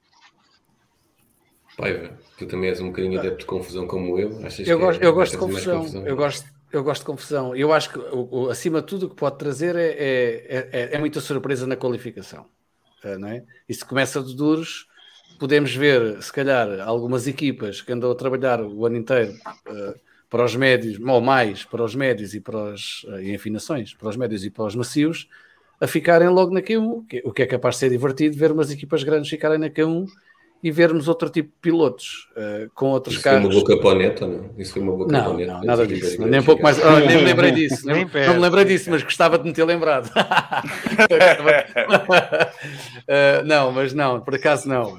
Até porque foi divertido. O rapaz já tem baixo, não é preciso bater-lhe mais. Não, não, ele não está em baixo, ele parece estar muito bem, ele está resignado, portanto está muito bem. Ah, já nem anda trotinete, já anda a pé, portanto, é, aliás, pronto, faz sentido. Mas eu, eu acho que vai trazer confusão da boa, não, não da má, da boa. Vai ser divertido ver as equipas grandes, se calhar, a falharem, a falharem a ida, a ida à Q2 e, e vermos diferenças na grelha. Pá, por que não tentar? Se calhar até cria mais equilíbrio do que estar sempre os mesmos a ficarem à frente e sempre os mesmos a ficarem atrás. E consegue-se ver melhor os pilotos assim e menos os carros. Eu acho que pode ser muito divertido até. Eu gostava que fosse já. Pelo menos um, um grande prémio. Neto, tu que és o campeão do mundo ainda em título, é preciso, por favor, lembrar várias vezes. Obrigado pela a Tinha que ser. Três É o vezes, três vezes. Não, tens o de três vezes campeão do mundo. E que és o único que tem a obrigação de perceber alguma coisa de Fórmula 1 de todos os. Achas que vai criar oportunidades para outras equipas? Como, temos visto ao longo já destas quatro provas, que há carros que funcionam melhor, pelo menos em determinados circuitos, só com uma certa mistura. Achas, mais, achas que vai mesmo causar algum impacto? Ou isto no final é Não tudo igual? E ganha a Alemanha como se dizia antigamente? Não, não acho que vá criar um- uma diferença tão grande assim que cause ah, uma grelha distorcida em todas as corridas. Mas aumenta a possibilidade disso acontecer. E só de aumentar essa possibilidade já é uma coisa que pelo menos vale a pena tentar. Ah, por isso, sim, força. Eu acho que, que eles. e- Esta maneira que eles arranjaram agora de, de testar. ah, testar estas alterações uma ou duas vezes por época, ou o que for, e eh, é, é bom. O problema é que eles depois, a maneira como recolhem o feedback do público, é que, é que me custa um bocado de ver. Que é o que vemos com as corridas sprint, em que onde quer que se leia online, é, pá, toda a gente diz que não gosta, e depois todas as corridas, na F1 TV, onde na Sky, eu, eu vejo na Sky, ahm, tem lá sempre alguém a dizer não, o público gosta imenso das corridas de sprint e não sei o quê. Eu gostava que fossem um bocado mais transparentes quando, quando tentam estas, estas alterações ao, ao formato da prova. Ah, mas concordo que seja necessário fazer as alterações, pelo menos tentar alguma coisa, pelo menos passar a percepção que estão a tentar inovar o desporto. Ah, gostava que o fizessem um bocadinho de maneira mais transparente. Por acaso, por grande adepto que seja de confusão, como quem segue o Vamos Falar de Fundo já percebeu, não sei se às vezes, e para o teu chefe às vezes, o teu chefe uma vez disse uma coisa que até acho que não, não era, ao contrário de muitas outras que disse, não estava totalmente errado. Ah, Não sei se com muita confusão ao mesmo tempo, há que também às vezes deixar algum tempo para que as equipas consigam Não, trabalhar um bocadinho e aproximarem-se uma- umas das outras. Também não queremos chegar a um ponto que a qualificação é uma lotaria, não é? Porque aí deixa, o pessoal deixa de ver. Se é Pai, atira a moeda ao ar e cai onde cair. Não, havia um que era mais fixe, que era, acho que era no DTM, que eles tinham as posições presas ao teto e depois tinham que puxar um fio e saíam na posição que saísse com o fio. Uh, pá, é dá sorte. E eu gosto dessas coisas. Isso aqui ia ser eu- divertido, porque o Twitter ia se, ia se arrastar com pessoas a dizer que o fio de um era maior e que o outro Ah, Tudo, tudo que diverja de velocidade do carro, acho que, acho que não devíamos ir por aí, mas pronto. Ou do conjunto Vamos. carro e piloto. vá. Salviano, vamos falar do- da surpresa que tens para amanhã para as redes sociais.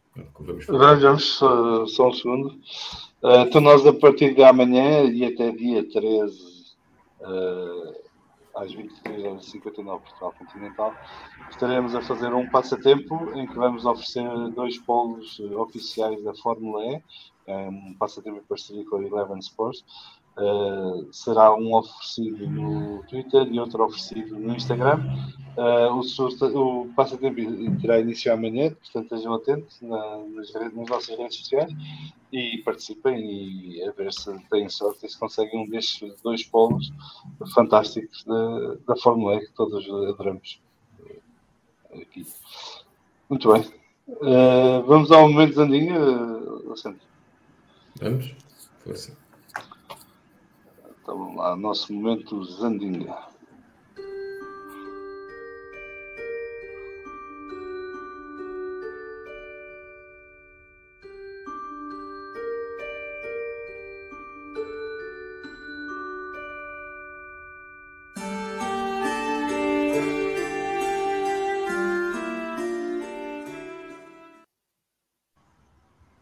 Então, começando no momento E Sandinha.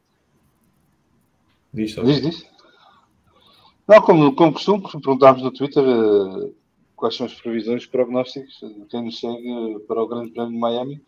Na primeira pergunta, que é quem faz a pole position eh, no sábado, Max Verstappen recolhe 53% das preferências, seguido Leclerc com 32,1% das preferências. Uh, Pérez recolhe 7,9% e Sainz só 7%.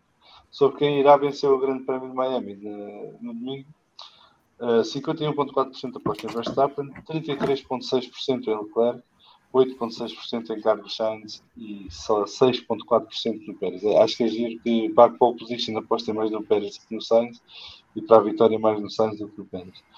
Uh, o melhor dos outros, uh, Norris recolhe 51,5% das preferências, seguido de Fernando Alonso com 19,7%.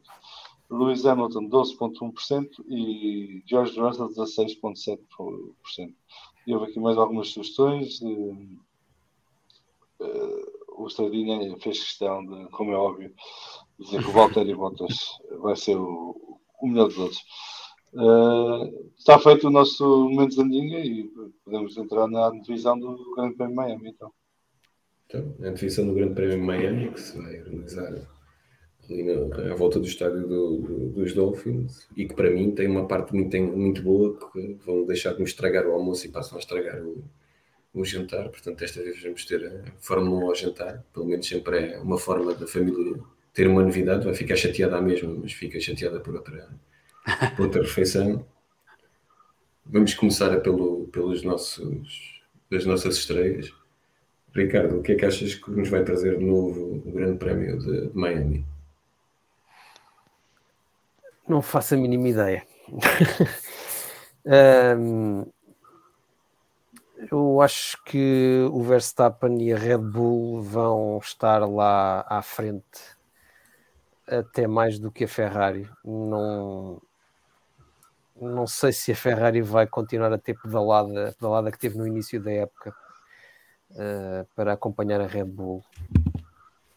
Ah, gostava que gostava muito de estar errado, mas não me surpreendia que a Red Bull e o Verstappen dominassem o Grande Prémio. Delegado, assistimos esta semana uma, uma loucura de tweets sobre a, sobre a marina artificial e sobre os barcos. Ah, vimos uma mata de discussões que nada tinham a ver com, com o Grande Prémio. Ah, também achaste, conseguiste acompanhar essa, essas discussões e visto, visto a, a, parte da marinha artificial como uma coisa boa ou má. E eu posso já dizer que eu acho que é uma demonstração da capacidade dos americanos de fazerem, de fazerem de qualquer desporto um espetáculo e ganharem dinheiro com isso. Eu, eu aí concordo. Eu, a semana passada estava, estava a falar com uns amigos sobre o que poderia ser e até quando começou a surgir os rumores da Marina. E a verdade é, durante as últimas duas semanas, toda a gente fala do Grande Prémio de Miami e se calhar domingo às 8h30, acho eu, que é quando começa a corrida, vão estar todos, todos a ver como é que é a Marina na televisão e a ver carros às voltas. E a verdade é, o Grande Prémio de Miami, se calhar no final, é o que tem mais visualizações de todos aqueles, a quinta, a quinta, a quinta corrida, se calhar é que tem mais visualizações, porque durante duas semanas andámos todos feitos parvos a gozar com a Marina e depois é a Marina que dá visualizações. Todos como quem diz. Sim, sim, sim e é a Marina que depois dá visualizações. Relativamente à corrida, primeiro, uh, bater no ceguinho do costume, o nosso amigo DRS. Se duas zonas era, era qualquer coisa de perfeito, eles decidiram fazer três. Daqui a pouco temos, como há três retas, então temos de ter três zonas de DRS. Uh, depois, a dúvida do fim de semana, na minha opinião, vai ser o que é que a Ferrari vai fazer de diferente, tendo em conta as semelhanças que há com Gidá com o que fez em Gidá, se vai apostar mais uma vez num carro com mais downforce que a Red Bull e por isso mesmo menor velocidade de ponta, ou se vai diminuir a downforce uh, e tem mais velocidade de ponta, mas consegue gerir os pneus como, como não conseguiu em Gidá. E principalmente o que é que vai acontecer naquela sequência das curvas 14, 15 e 16, aquelas três mais lentas do, do, do terceiro setor, final do segundo, início do terceiro, onde acho que vai acabar por haver confusão e portanto pode ser que os dois amigos finalmente se espetem, se não, que seja uma boa corrida, que é aquilo que pedimos. Paiva, mas, mas que, só, que só pedir uma coisa. Desculpa, desculpa, Alexandre. Se se espetarem, só pedimos pá, não nos chateiem no Twitter, porque a malta não tem paciência. Oh, Paiva, tendo em conta que foi construído o Grande Prémio à volta do, do estádio dos Dolphins, achas que a equipa, a equipa do Neto vai, vai, ser, vai ter alguma vantagem. Por causa do, ah, não, do do golfinhamento. Não, não. Foi boa essa, foi boa, essa foi boa. não, uh, epá, uh, eu, acho, eu acho que não, eu acho que a Mercedes abandonou definitivamente o desenvolvimento e acho que está, está, já, já, já se conformou, é lógico que vão tentar sempre ao máximo extrair o máximo dos carros, mas acho que não vai ser aqui, garantidamente. Até porque é uma pista completamente nova, Embora, embora como... Eu acho que há uma relação entre o Neto ter ido trabalhar para outra unidade e, eu, e o, a Mercedes deixar de ser Estás terrível. Eu só queria fazer uma pergunta, desculpa a interrupção, que é, vocês quando veem pessoal a falar da vossa área profissional, nas internets, a mandar comentários para o ar, também ficam estupefactos com as coisas que leem ou sou só eu? É, claro, claro, companheiro, nem se faz ideia. Claro Pronto. Ok. Dizer que a Mercedes já abandonou o desenvolvimento do carro deste ano não, não faz sentido porque não temos outro carro para pôr na pista. Sim. Uh, o carro a ser desenvolvido é o deste ano. Não temos um carro novo. Não há regulamentos novos no próximo ano para começarmos a trabalhar neles. Pronto, eu vou, eu vou, tirar a, fase, vou tirar a palavra desenvolvimento e vou colocar remendamento. Eles vão continuar o remendamento uh, Exato. do carro deste ano. Pronto, lá. Que, que é, muito bonito, técnico. se calhar, para ter um, é, é, é, bonito para ter um modelo da buraco em casa. Isso é, garantidamente. Que é diferente. Pô, o carro é feio, não eu, eu, eu gosto do carro. Visualmente eu gosto do carro até. Mas é bonito como modelo, não, não como não, não em funcionamento. Epá, é, é é uma opinião, é relativo. O, o cinzento não ficou ali bem. Fosse só cinzento. Achas que, achas que, a pista vai favorecer quem? Coisa que achas que eu, vai pessoalmente, haver confusão? Não, eu, eu, acho que vai haver confusão. Eu acho que vai haver confusão nas, nas curvas lentas, uh, mas tem muito a ver com, com o que a Ferrari. Aqui no, a Red Bull parece-me saudável agora, descobriu como resolver os problemas iniciais de fiabilidade. Um, e, e, acho que está muito forte, mas eh, eu acho que é um pouco uma questão da estratégia da Ferrari em relação aos pneus. Eu acho que vai ser muito isso, porque a pista é completamente nova, o comportamento do carro vai ser novo, o asfalto é novo, não se sabe que tipo de asfalto é que vai lá estar. Pronto, lá, esse- isso também é. Vamos- o- o- já se viu que a Ferrari sofre muito com o graining, ahm, com pneus médios, por exemplo. Eu não sei. Eu acho que é um bocadinho. eh, Eles são um bocadinho altaria, não sei o que vai acontecer. Mas. Não sei, eu acho que vai favorecer a Red Bull porque é, neste momento é a equipa mais saudável. Vai favorecer a, a Red Bull. E eu gostava de ver, honestamente, a McLaren a continuar a- a também a ser a ser melhor um bocadinho, mais um bocadinho este fim de semana, mais um bocadinho, eh, não é? E espero que o Alonso não, não tenha outra vez de atrasar. Epá, já começa a meter raiva, sinceramente. É que todos os grandes Olha, prémios têm uma. Lagareira, achas que quem é que vai ser a surpresa neste grande prémio? Achas que o traçado favorece alguma surpresa ou vão ser as duas equipas do costume a dominar? Olha, o, traçado, o traçado é um traçado rápido hum, e, portanto, as três, eu queria pegar aqui eh, no que foi dito há bocado, as três donas DRS eh, fazem-me comichão. Hum, depois queria só, queria só tem, toda, tem estado toda a gente a falar na Marina, Ah, mas ainda ninguém percebeu que aquilo é uma doca seca. Portanto, aquilo não tem questão, não é? É pá, mas tu estás aí, já, já estás a chegar, já estás aí muito longe na conversa. Isso a malta já me tem alcance. Aquilo é uma marina falsa. Ponto. Se disseres outra coisa diferente, já não sabem o que é que estás a falar. Ah, pronto, então está bem. Mas é uma doca seca, não é? Aquilo não tem mal nenhum. Eu acho. Ah, mas Não, um parque de barco- estacionamento. Ou isso, Exato. uma coisa. É um parque de estacionamento do estádio. Ah, não, é essa é uma pista, é uma pista que, que não, que não se tinha agora, falando a sério, é uma, é uma pista muito rápida. Eu, sinceramente, acho que não havia necessidade de ter aqui três zonas de DRS. Ahm, pode, pode ser que, que, que até lá possa não haver, porque, porque na Austrália também era para haver três zonas de DRS, depois passou a ser Quatro. Não é para ver quatro e só houve três. quatro e depois houve três. Pronto, É isso, é isso. E portanto aqui pode, pode eh, há três, pode ser que só, só- que passem a duas. Ahm, mas é uma pista completamente nova, portanto ninguém, ninguém sabe aquilo que vai. Ahm, foi o João Delgado, acho que disse as semelhanças aqui por causa de, de- de ser uma pista rápida com, com, com Gidá. Ahm, e, e vamos ver vamos ver como é que, como é que os, os carros vão, vão, vão aparecer, especialmente uh, os Ferrari e os Red Bull, uh, porque são, são aqueles que, pelo menos nos, nos últimos grandes prémios, nestes uh, primeiros da temporada, têm estado uh, uns furos acima um, dos outros. Um, não sei se, se uh, vamos ver algum decréscimo. Um, não sei se vamos ver algum decréscimo da Ferrari. Uh, penso que não. Uh, gostava, estou como o Bruno, gostava que a McLaren pudesse manter-se como, como, como, como esteve uh, em Itália e que pudesse até subir mais um bocadinho, mas também temo que uh, a Red Bull possa ter possa ter feito a descoberta dos problemas de fiabilidade que foi apresentando, mas não é certo, portanto, isso só passou um, um, grande prémio e não quer dizer que não volta a acontecer.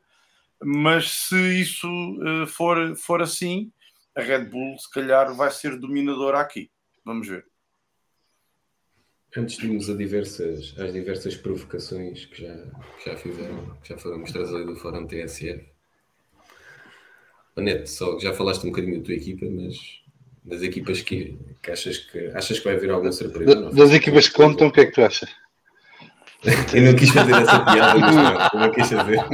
Eu já disse. Mas eu percebi, eu percebi tudo quando tiveste, portanto, fiz eu. Não, uh, estou. Acho que a Red Bull vai continuar à frente da Ferrari. Um, Uh, mas atrás da Mercedes. Reparem que até lhe custou a sair. Ia é, pá, bem. Aquilo foi quase, sei lá, nem sei. Foi bonito agora.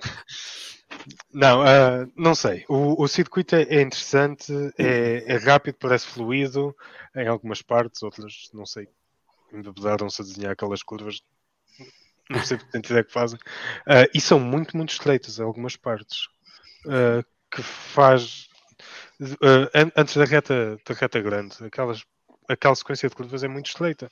Só dá para ir em, em fila, não há, não há maneira de tentar em linhas alternativas, que é, que é o que funciona é quando há espaço para tentar uma linha alternativa para seguir com, com um avanço para a reta. E, eh, e, por isso acho que a comparação com, com Giada uh, se aplica na, nas partes fluídas, mas ali aquela parte estou, estou, curioso para ver como é que os carros se, se comportam a sair dali e a segui-los também, porque é, o facto de ser o, tudo emparedado também afeta como é que o, o fluxo do ar afeta o carro de trás.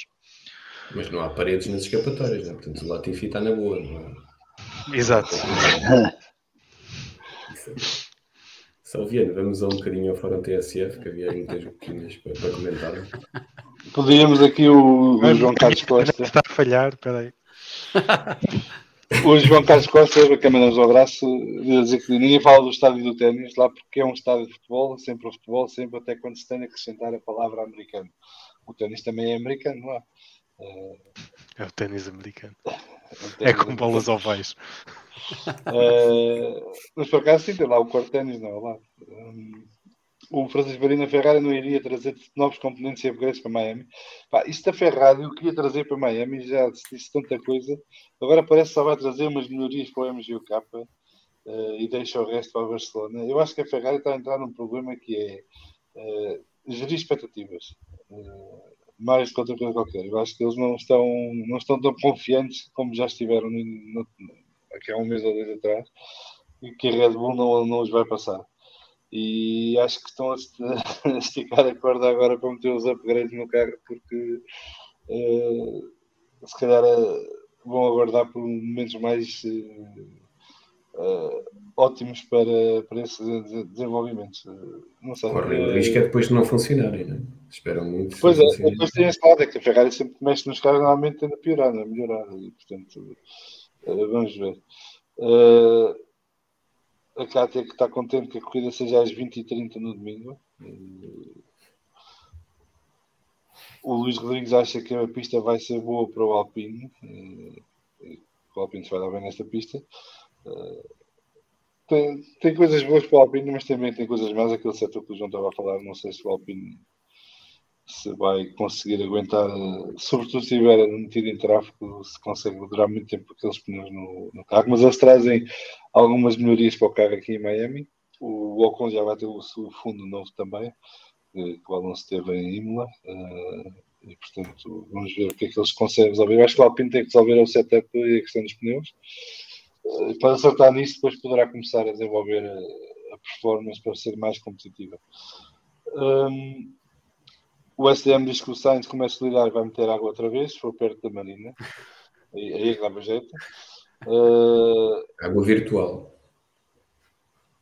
A Cátia diz que só é preciso recomendar o carro do Hamilton, o resto não precisa, diria. Uh, eu, eu, eu não, que... via, não vi a análise que fizeram à corrida, mas foi, foi, foi... não é sorte, não é? Porque a sorte faz-se, mas foi foi circunstâncias de corrida o Hamilton não conseguir sair dali. Sim, sim, já, já percebemos entretanto também que o Hamilton anda a experimentar coisas que o Russell não anda e vocês andam a tentar encontrar soluções mais depressa com o carro do Lewis do que o carro do Russell. E que isto o, o carro mais... do Lewis andou com mais uns quilos de sensores em cima, mais tempo do que o carro do Russell. Uh, o, o Lewis ofereceu-se para, uh, para, para, tomar essa responsabilidade extra. Ele conhece melhor a equipa e fazia mais sentido o feedback dele também, não é? Mas uh, acho que uh, o, que eu, o que eu queria passar é que não há ou não é visível dentro da equipa uma possível rivalidade, que era o que o pessoal estava à espera, que o Russell vinha aí todo, todo lançado para, para cima. E talvez viesse com essa intenção se o carro fosse competitivo, mas acho que se apercebeu que nesta altura tem que é ajudar e pôr o carro à frente e quando o carro estiver à frente já vai ter a confiança da equipa para, para apoiarem numa campanha por título. Uh, o João Cascata está aqui a fazer uma pergunta, João Neto. Uh, então, como não? não? Então não havia aquele carro dos testes de Barcelona? Era tudo mentira? Não, eles chegaram ao carro de Barcelona com uma marreta e amassaram os side pods para dentro e foi à vida o resto. Vocês acham o que isto 1 é engenharia muito sofisticada e não sei o quê? Isto Não, é uma muito barreta e serrote, E fita cola. Ah. O Fábio Santos, o que acham que pode estar a acontecer na. Mercedes? O que acham que pode estar a acontecer na Mercedes para não conseguir encontrar uma solução para os problemas no carro? Será por boa parte dos engenheiros sair, terem saído para a Red Bull ou poderá ser outras questões mais internas? É um carro mau. O carro Já explicámos mau. isto, foi porque o Neto foi trabalhar para outra unidade de negócio. Já Exatamente. explicámos isto. Não, o carro nasceu mal, precisa de muito tempo para, para desenvolver, só que os outros não estão parados e, portanto, Agora está, está a acontecer o que aconteceu às outras equipas todas quando a Mercedes dominou durante oito anos. Uhum. Exatamente. É isso. Sim, mas o- há, há várias áreas que nós estamos cientes ou que, que é claro que é que tem que ser melhorado, mas melhorar numa das áreas poderia afetar negativamente outra. Há, há várias soluções que estão a ser postas para a frente. Ah, e, e isto vai ficar resolvido antes do fim da época. A, a questão agora é se é tempo suficiente de, de ainda lutar pelo, pelos- pelo campeonato. Mas Sim, é, a malta na fábrica não está parada. Eh, e eh, quando não, não foi um número considerável de engenheiros, foi, foram algumas pessoas e foi só para a unidade de matriz, portanto, nem foi eh, da, daqui da, da unidade do, do carro, que é onde eu estou, daqui quase ninguém. Sabe, quase ninguém. Eh, foi para, para a Red Bull. O, a vaga de engenheiros que, se- que esteve nas notícias foi da unidade motriz, ah, e aí sim, houve algumas pessoas que foram, mas acho que foram 18, 15, coisa assim. Não foi num universo de 800 pessoas, não é assim por aí além.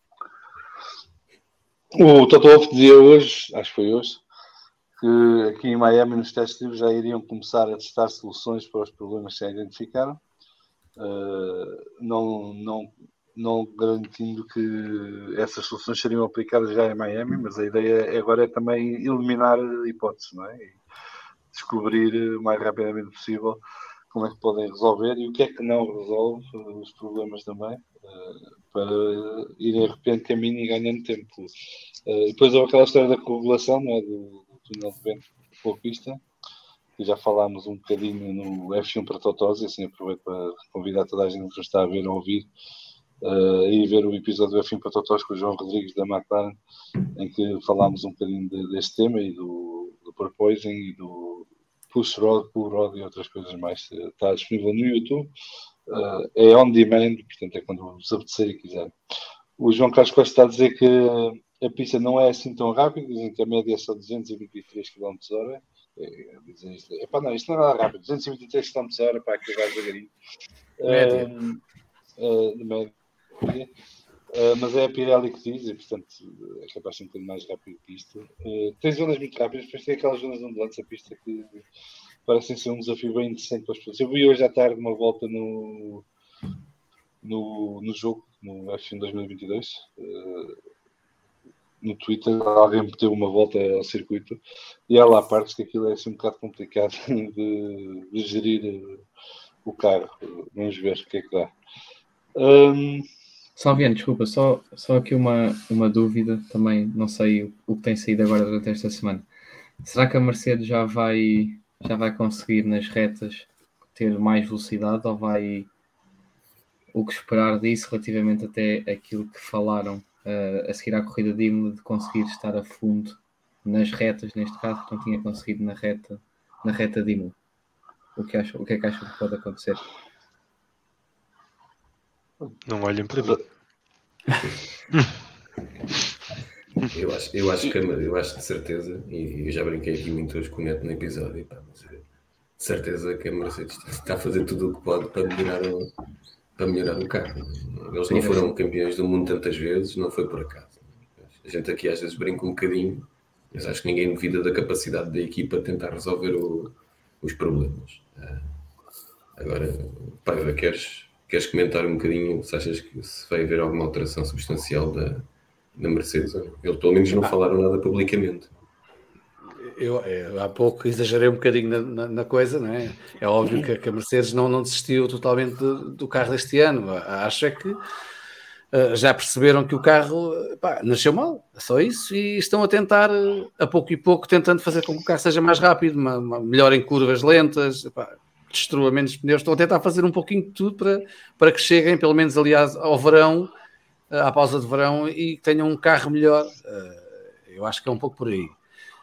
Não acredito que hajam assim grandes novidades, confesso, mas agora já para Miami, e é como digo, é uma pista nova, tem, tem muitas, muitas, muitas variáveis, acho que é um bocado complicado. Sinceramente, a Mercedes chegar-se já à frente tão rapidamente, confesso que acho que isso vai ser mesmo só, só quando estivermos muito perto da pausa de verão. Lagareiro, também achas que vai ser ah. assim ou não? Desculpa, não ouvi. Também achas que a Mercedes vai melhorar alguma coisa? O delegado estava a perguntar se eles iam finalmente ter velocidade de ponta. Não sei se é velocidade de ponta a andar na, na horizontal ou se na vertical e aumentar a velocidade a que fazem. Um, epá, o, o, o carro nestes, nestes primeiros grandes prémios tem-se mostrado muito difícil de guiar.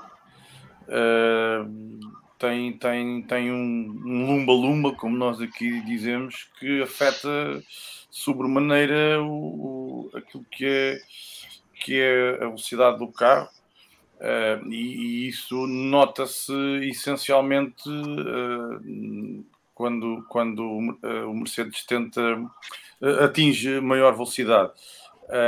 e portanto isso depois faz, faz perder ali a aderência e na, na, naquilo que é a, a, colocação do carro na, nas curvas uh, vai falhando ali o Apex e a coisa. Pá, estou a falar muito bem, eu agora nisto. Deve estar ah, a dizer uma série de estupidez, mas. Gostei. Mas, mas, mas, depois isso faz com que, com que hum, haja ali aquelas diferenças de tempos. É óbvio que, como o João Neto dizia há bocado, a, a fábrica não tem estado parada e, portanto. O, percebemos aqui nas entrelinhas que o carro está acima de tudo e, e, obviamente que ainda que não seja que não seja dito publicamente a Mercedes tudo está a fazer e a trabalhar para que o carro tenha melhoras substanciais este circuito é um circuito novo se calhar não é efetivamente o melhor circuito para para essas alterações Uh, mas uh, obviamente que, que, que, haverá já diferenças eh, no carro. A Mercedes não deixou de trabalhar no carro. Podem não ser é suficientes ainda para, para a coisa estar, estar competitiva ao nível que a Mercedes já nos habituou, mas o carro terá, terá certamente mas, algumas diferenças. Mas quer dizer, também há uma pergunta que é legítima que é será que a Mercedes deve continuar a insistir neste carro? Ou se não deve começar a pensar num carro diferente para o ano? Porque se é assim tão difícil encontrar soluções para os problemas do carro, uh, quanto mais te arrastar a tentar resolver e encontrar soluções neste carro, pior é para o futuro. Não é? Uh, portanto, isto será a filosofia correta? Vão existir nessa Desenhado de raiz é a alternativa? Pois, terá que ser. 12 semanas, se, não é? Se isto não funcionar, semanas se vamos supor que trazem um upgrade uh, nos próximos três grandes prémios e o carro continua igual ou parecido, se calhar, mais vale. A questão é se os upgrades fazem-nos lutar pela. Se, se, os remendos não os fizerem lutar pela vitória, se vale a pena fazer remendos. Não? É que isto pode ser muito much ado about nothing, não é? Isto, o carro já não dá mais do que isto em termos de performance, tem problemas destes eh, complicados que exigem muitos recursos e muitas horas de trabalho para encontrar soluções e testar soluções e possivelmente encontrar soluções. Pá, e isto na Fórmula 1 que toda a gente vai, isso só significa atrasar ainda mais, não, não, não significa. Não, é que é tal história, vamos supor que daqui até ao final do verão a Mercedes consegue encurtar aquele segundo que tinha para a Ferrari uh, em Imola. Pá, mas nessa altura já a Ferrari meteu outro segundo em cima. Portanto, é? Ou a Red Bull já meteu mais um segundo ou um segundo e, uma décima em cima. E, portanto, nunca vai encurtando, vai continuar sempre a ter prejuízo. Eu, não sei, eu já vimos isto em várias equipas ao longo dos anos e portanto, as condições hoje são piores porque há tal limitação nos testes, tal limitação no, no FCFD, no túnel de vento e tudo mais, uhum. isso deixa tudo, mais do que o orçamento em si. Uh, epá, mas eu acho que há que, a dada altura vão ter que tomar essa decisão se vale a pena continuar a insistir neste carro. E será que o Luís, o Luís já não anda a testar coisinhas para um carro novo? É que o Toto Wolff já falou há três semanas que era preciso 12 semanas para, para desenvolver um novo. Se calhar já vão, já vão na terceira semana de desenvolvimento e nós não sabemos. E o Luís anda a testar ali Isso, coisinhas. Votem que grande prémio daqui a nove semanas. Pá, se calhar, não sei, é sério. Pá, já vejo vários cenários. Nove semanas? Não. Hungria, né? Nove, semana, nove, nove semanas é já para a Bélgica. Nove já calha na é, semana é de 9 de julho. É, não. Será? Já viram, Será? Já viram como transformámos isto quase no Grande não. Prémio Nove semanas daqui. Não, Silverstone. Ah, sim, Silverstone, não é? Não, sim, não. Pronto, está aqui, está aqui confirmado. 4, 4, 8, não. Para Silverstone sim. temos um carro novo. Pá. Vamos falar de fumo a fazer furor noticiário. Pá. Ouviram, ouviram, ouviram, ouviram aqui primeiro. Está confirmado. Ouviram aqui primeiro. É Mas havia aí mais um, Salviano, havia aí mais uns desafios engraçados no Fórum TSE. Havia, vamos lá então. Uh... É que senão isto parece o, o, o, episódio de Vamos falar de fundo de cascar na Mercedes. Uh... O Neto vai ficar seis meses sem voltar.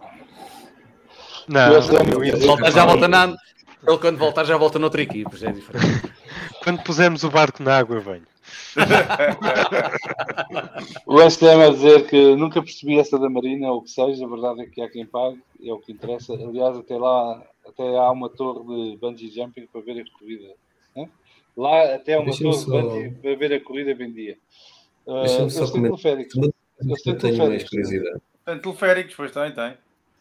Uma das coisas que eu tenho mais curiosidade neste grande prémio é tudo que gira, gira à volta da corrida e como é que eles vão tornar isto num espetáculo ainda maior, porque enquanto a cidade que é e a vontade que eles têm de fazer, e quase que lançam, acho, acho que não deve haver dúvidas para quem pensar um bocadinho que muitas das coisas que eles alimentaram a polémica só ajudam. Pá. É, falem em mim.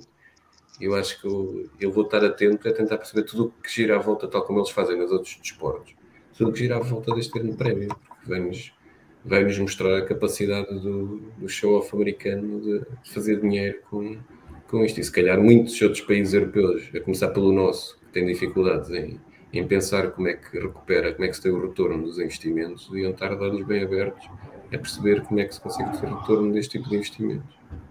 É, o retorno do investimento recebe-se em dizer, falar mal da Marina falsa na, na internet.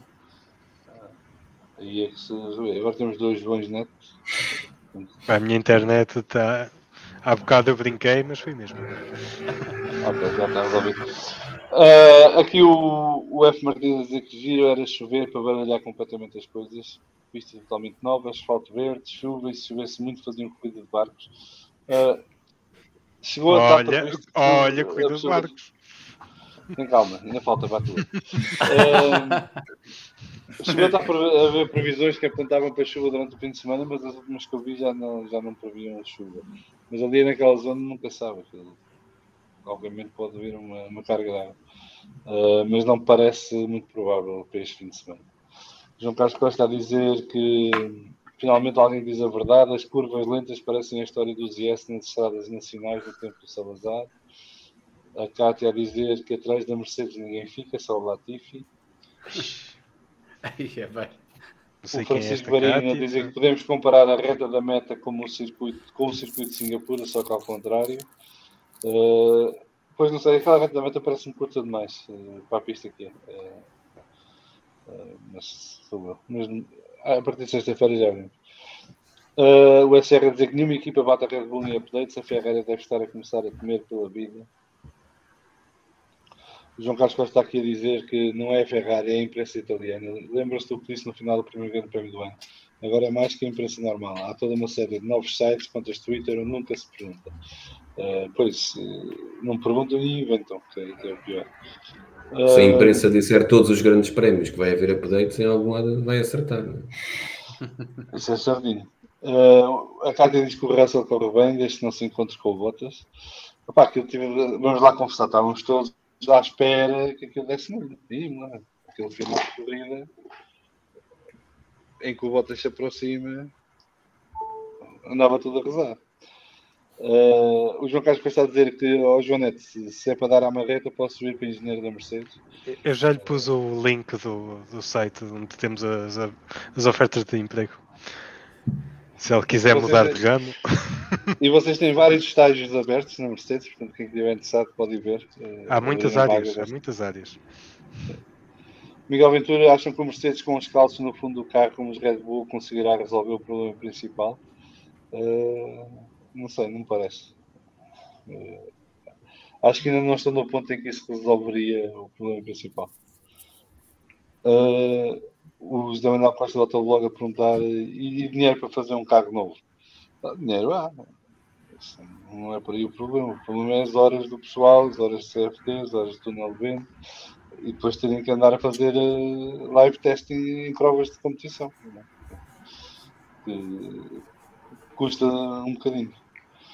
Uh, mas a não ser, não me parece ser uma questão de dinheiro, até porque a não ser que tivessem investido neste no motor, mas também não podem estar homologado, portanto, à partida conseguiriam. Mas abdicavam de updates ao longo da temporada uh, depois também, não é? Já não, não havia verba para andar a fazer updates constantemente. O F. Martins, questão para o João Neto, caso possa responder, claro, notam que as limitações orçamentais do tempo da CFT estão a fazer moça no desenvolvimento no sentido de recuperar caminho. Isso é algo que vocês sentem ou, ou é irrelevante nesta fase?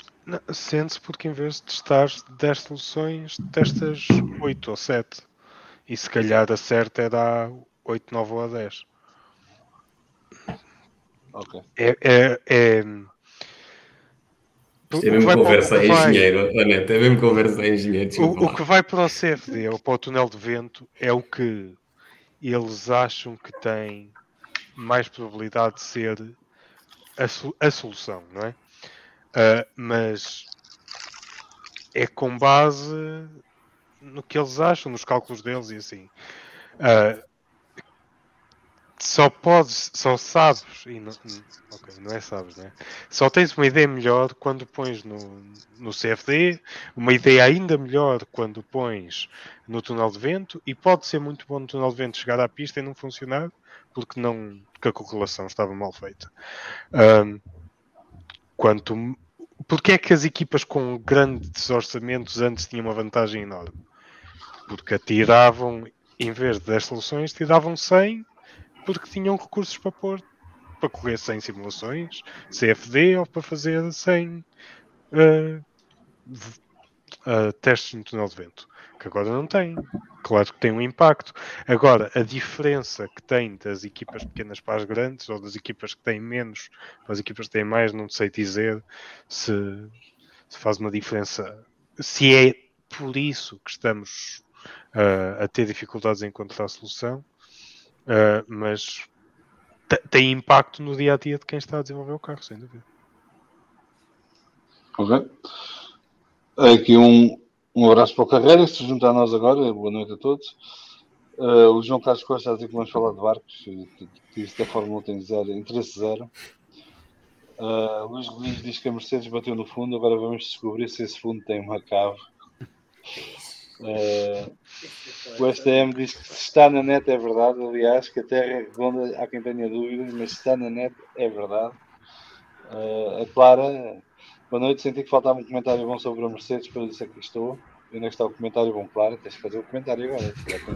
Cá estamos. o Zé Manuel Costa, o Dr. Blobo, o teto orçamental a solução é evoluir o carro e, como disse a semana passada, não descartemos totalmente a Mercedes. Mas estamos a dizer isso desde que apresentaram o carro, Zé. Uh, quatro meses depois cá estamos e a coisa está cada vez pior, não é melhor? Uh, e o João Carlos Costa a dizer aqui que o Mercedes deste ano, claro, é o táxi caro. Uh, muito bem, uh, não tenho mais mensagem nenhuma no Fórum TCF, você não sei se queres continuar a conversa, se ficamos por aqui hoje acho que ficamos por aqui hoje. Resta agradecer a toda a gente que nos ajudou aqui a fazer o, o episódio de hoje. Uh, obrigado a todos. E para a semana voltamos. A não esquecer as outras rubricas do Vamos Falar de Fundo. E obrigado a todos. Até para a semana. Deus, um abraço. Abraço. Deus. Ah,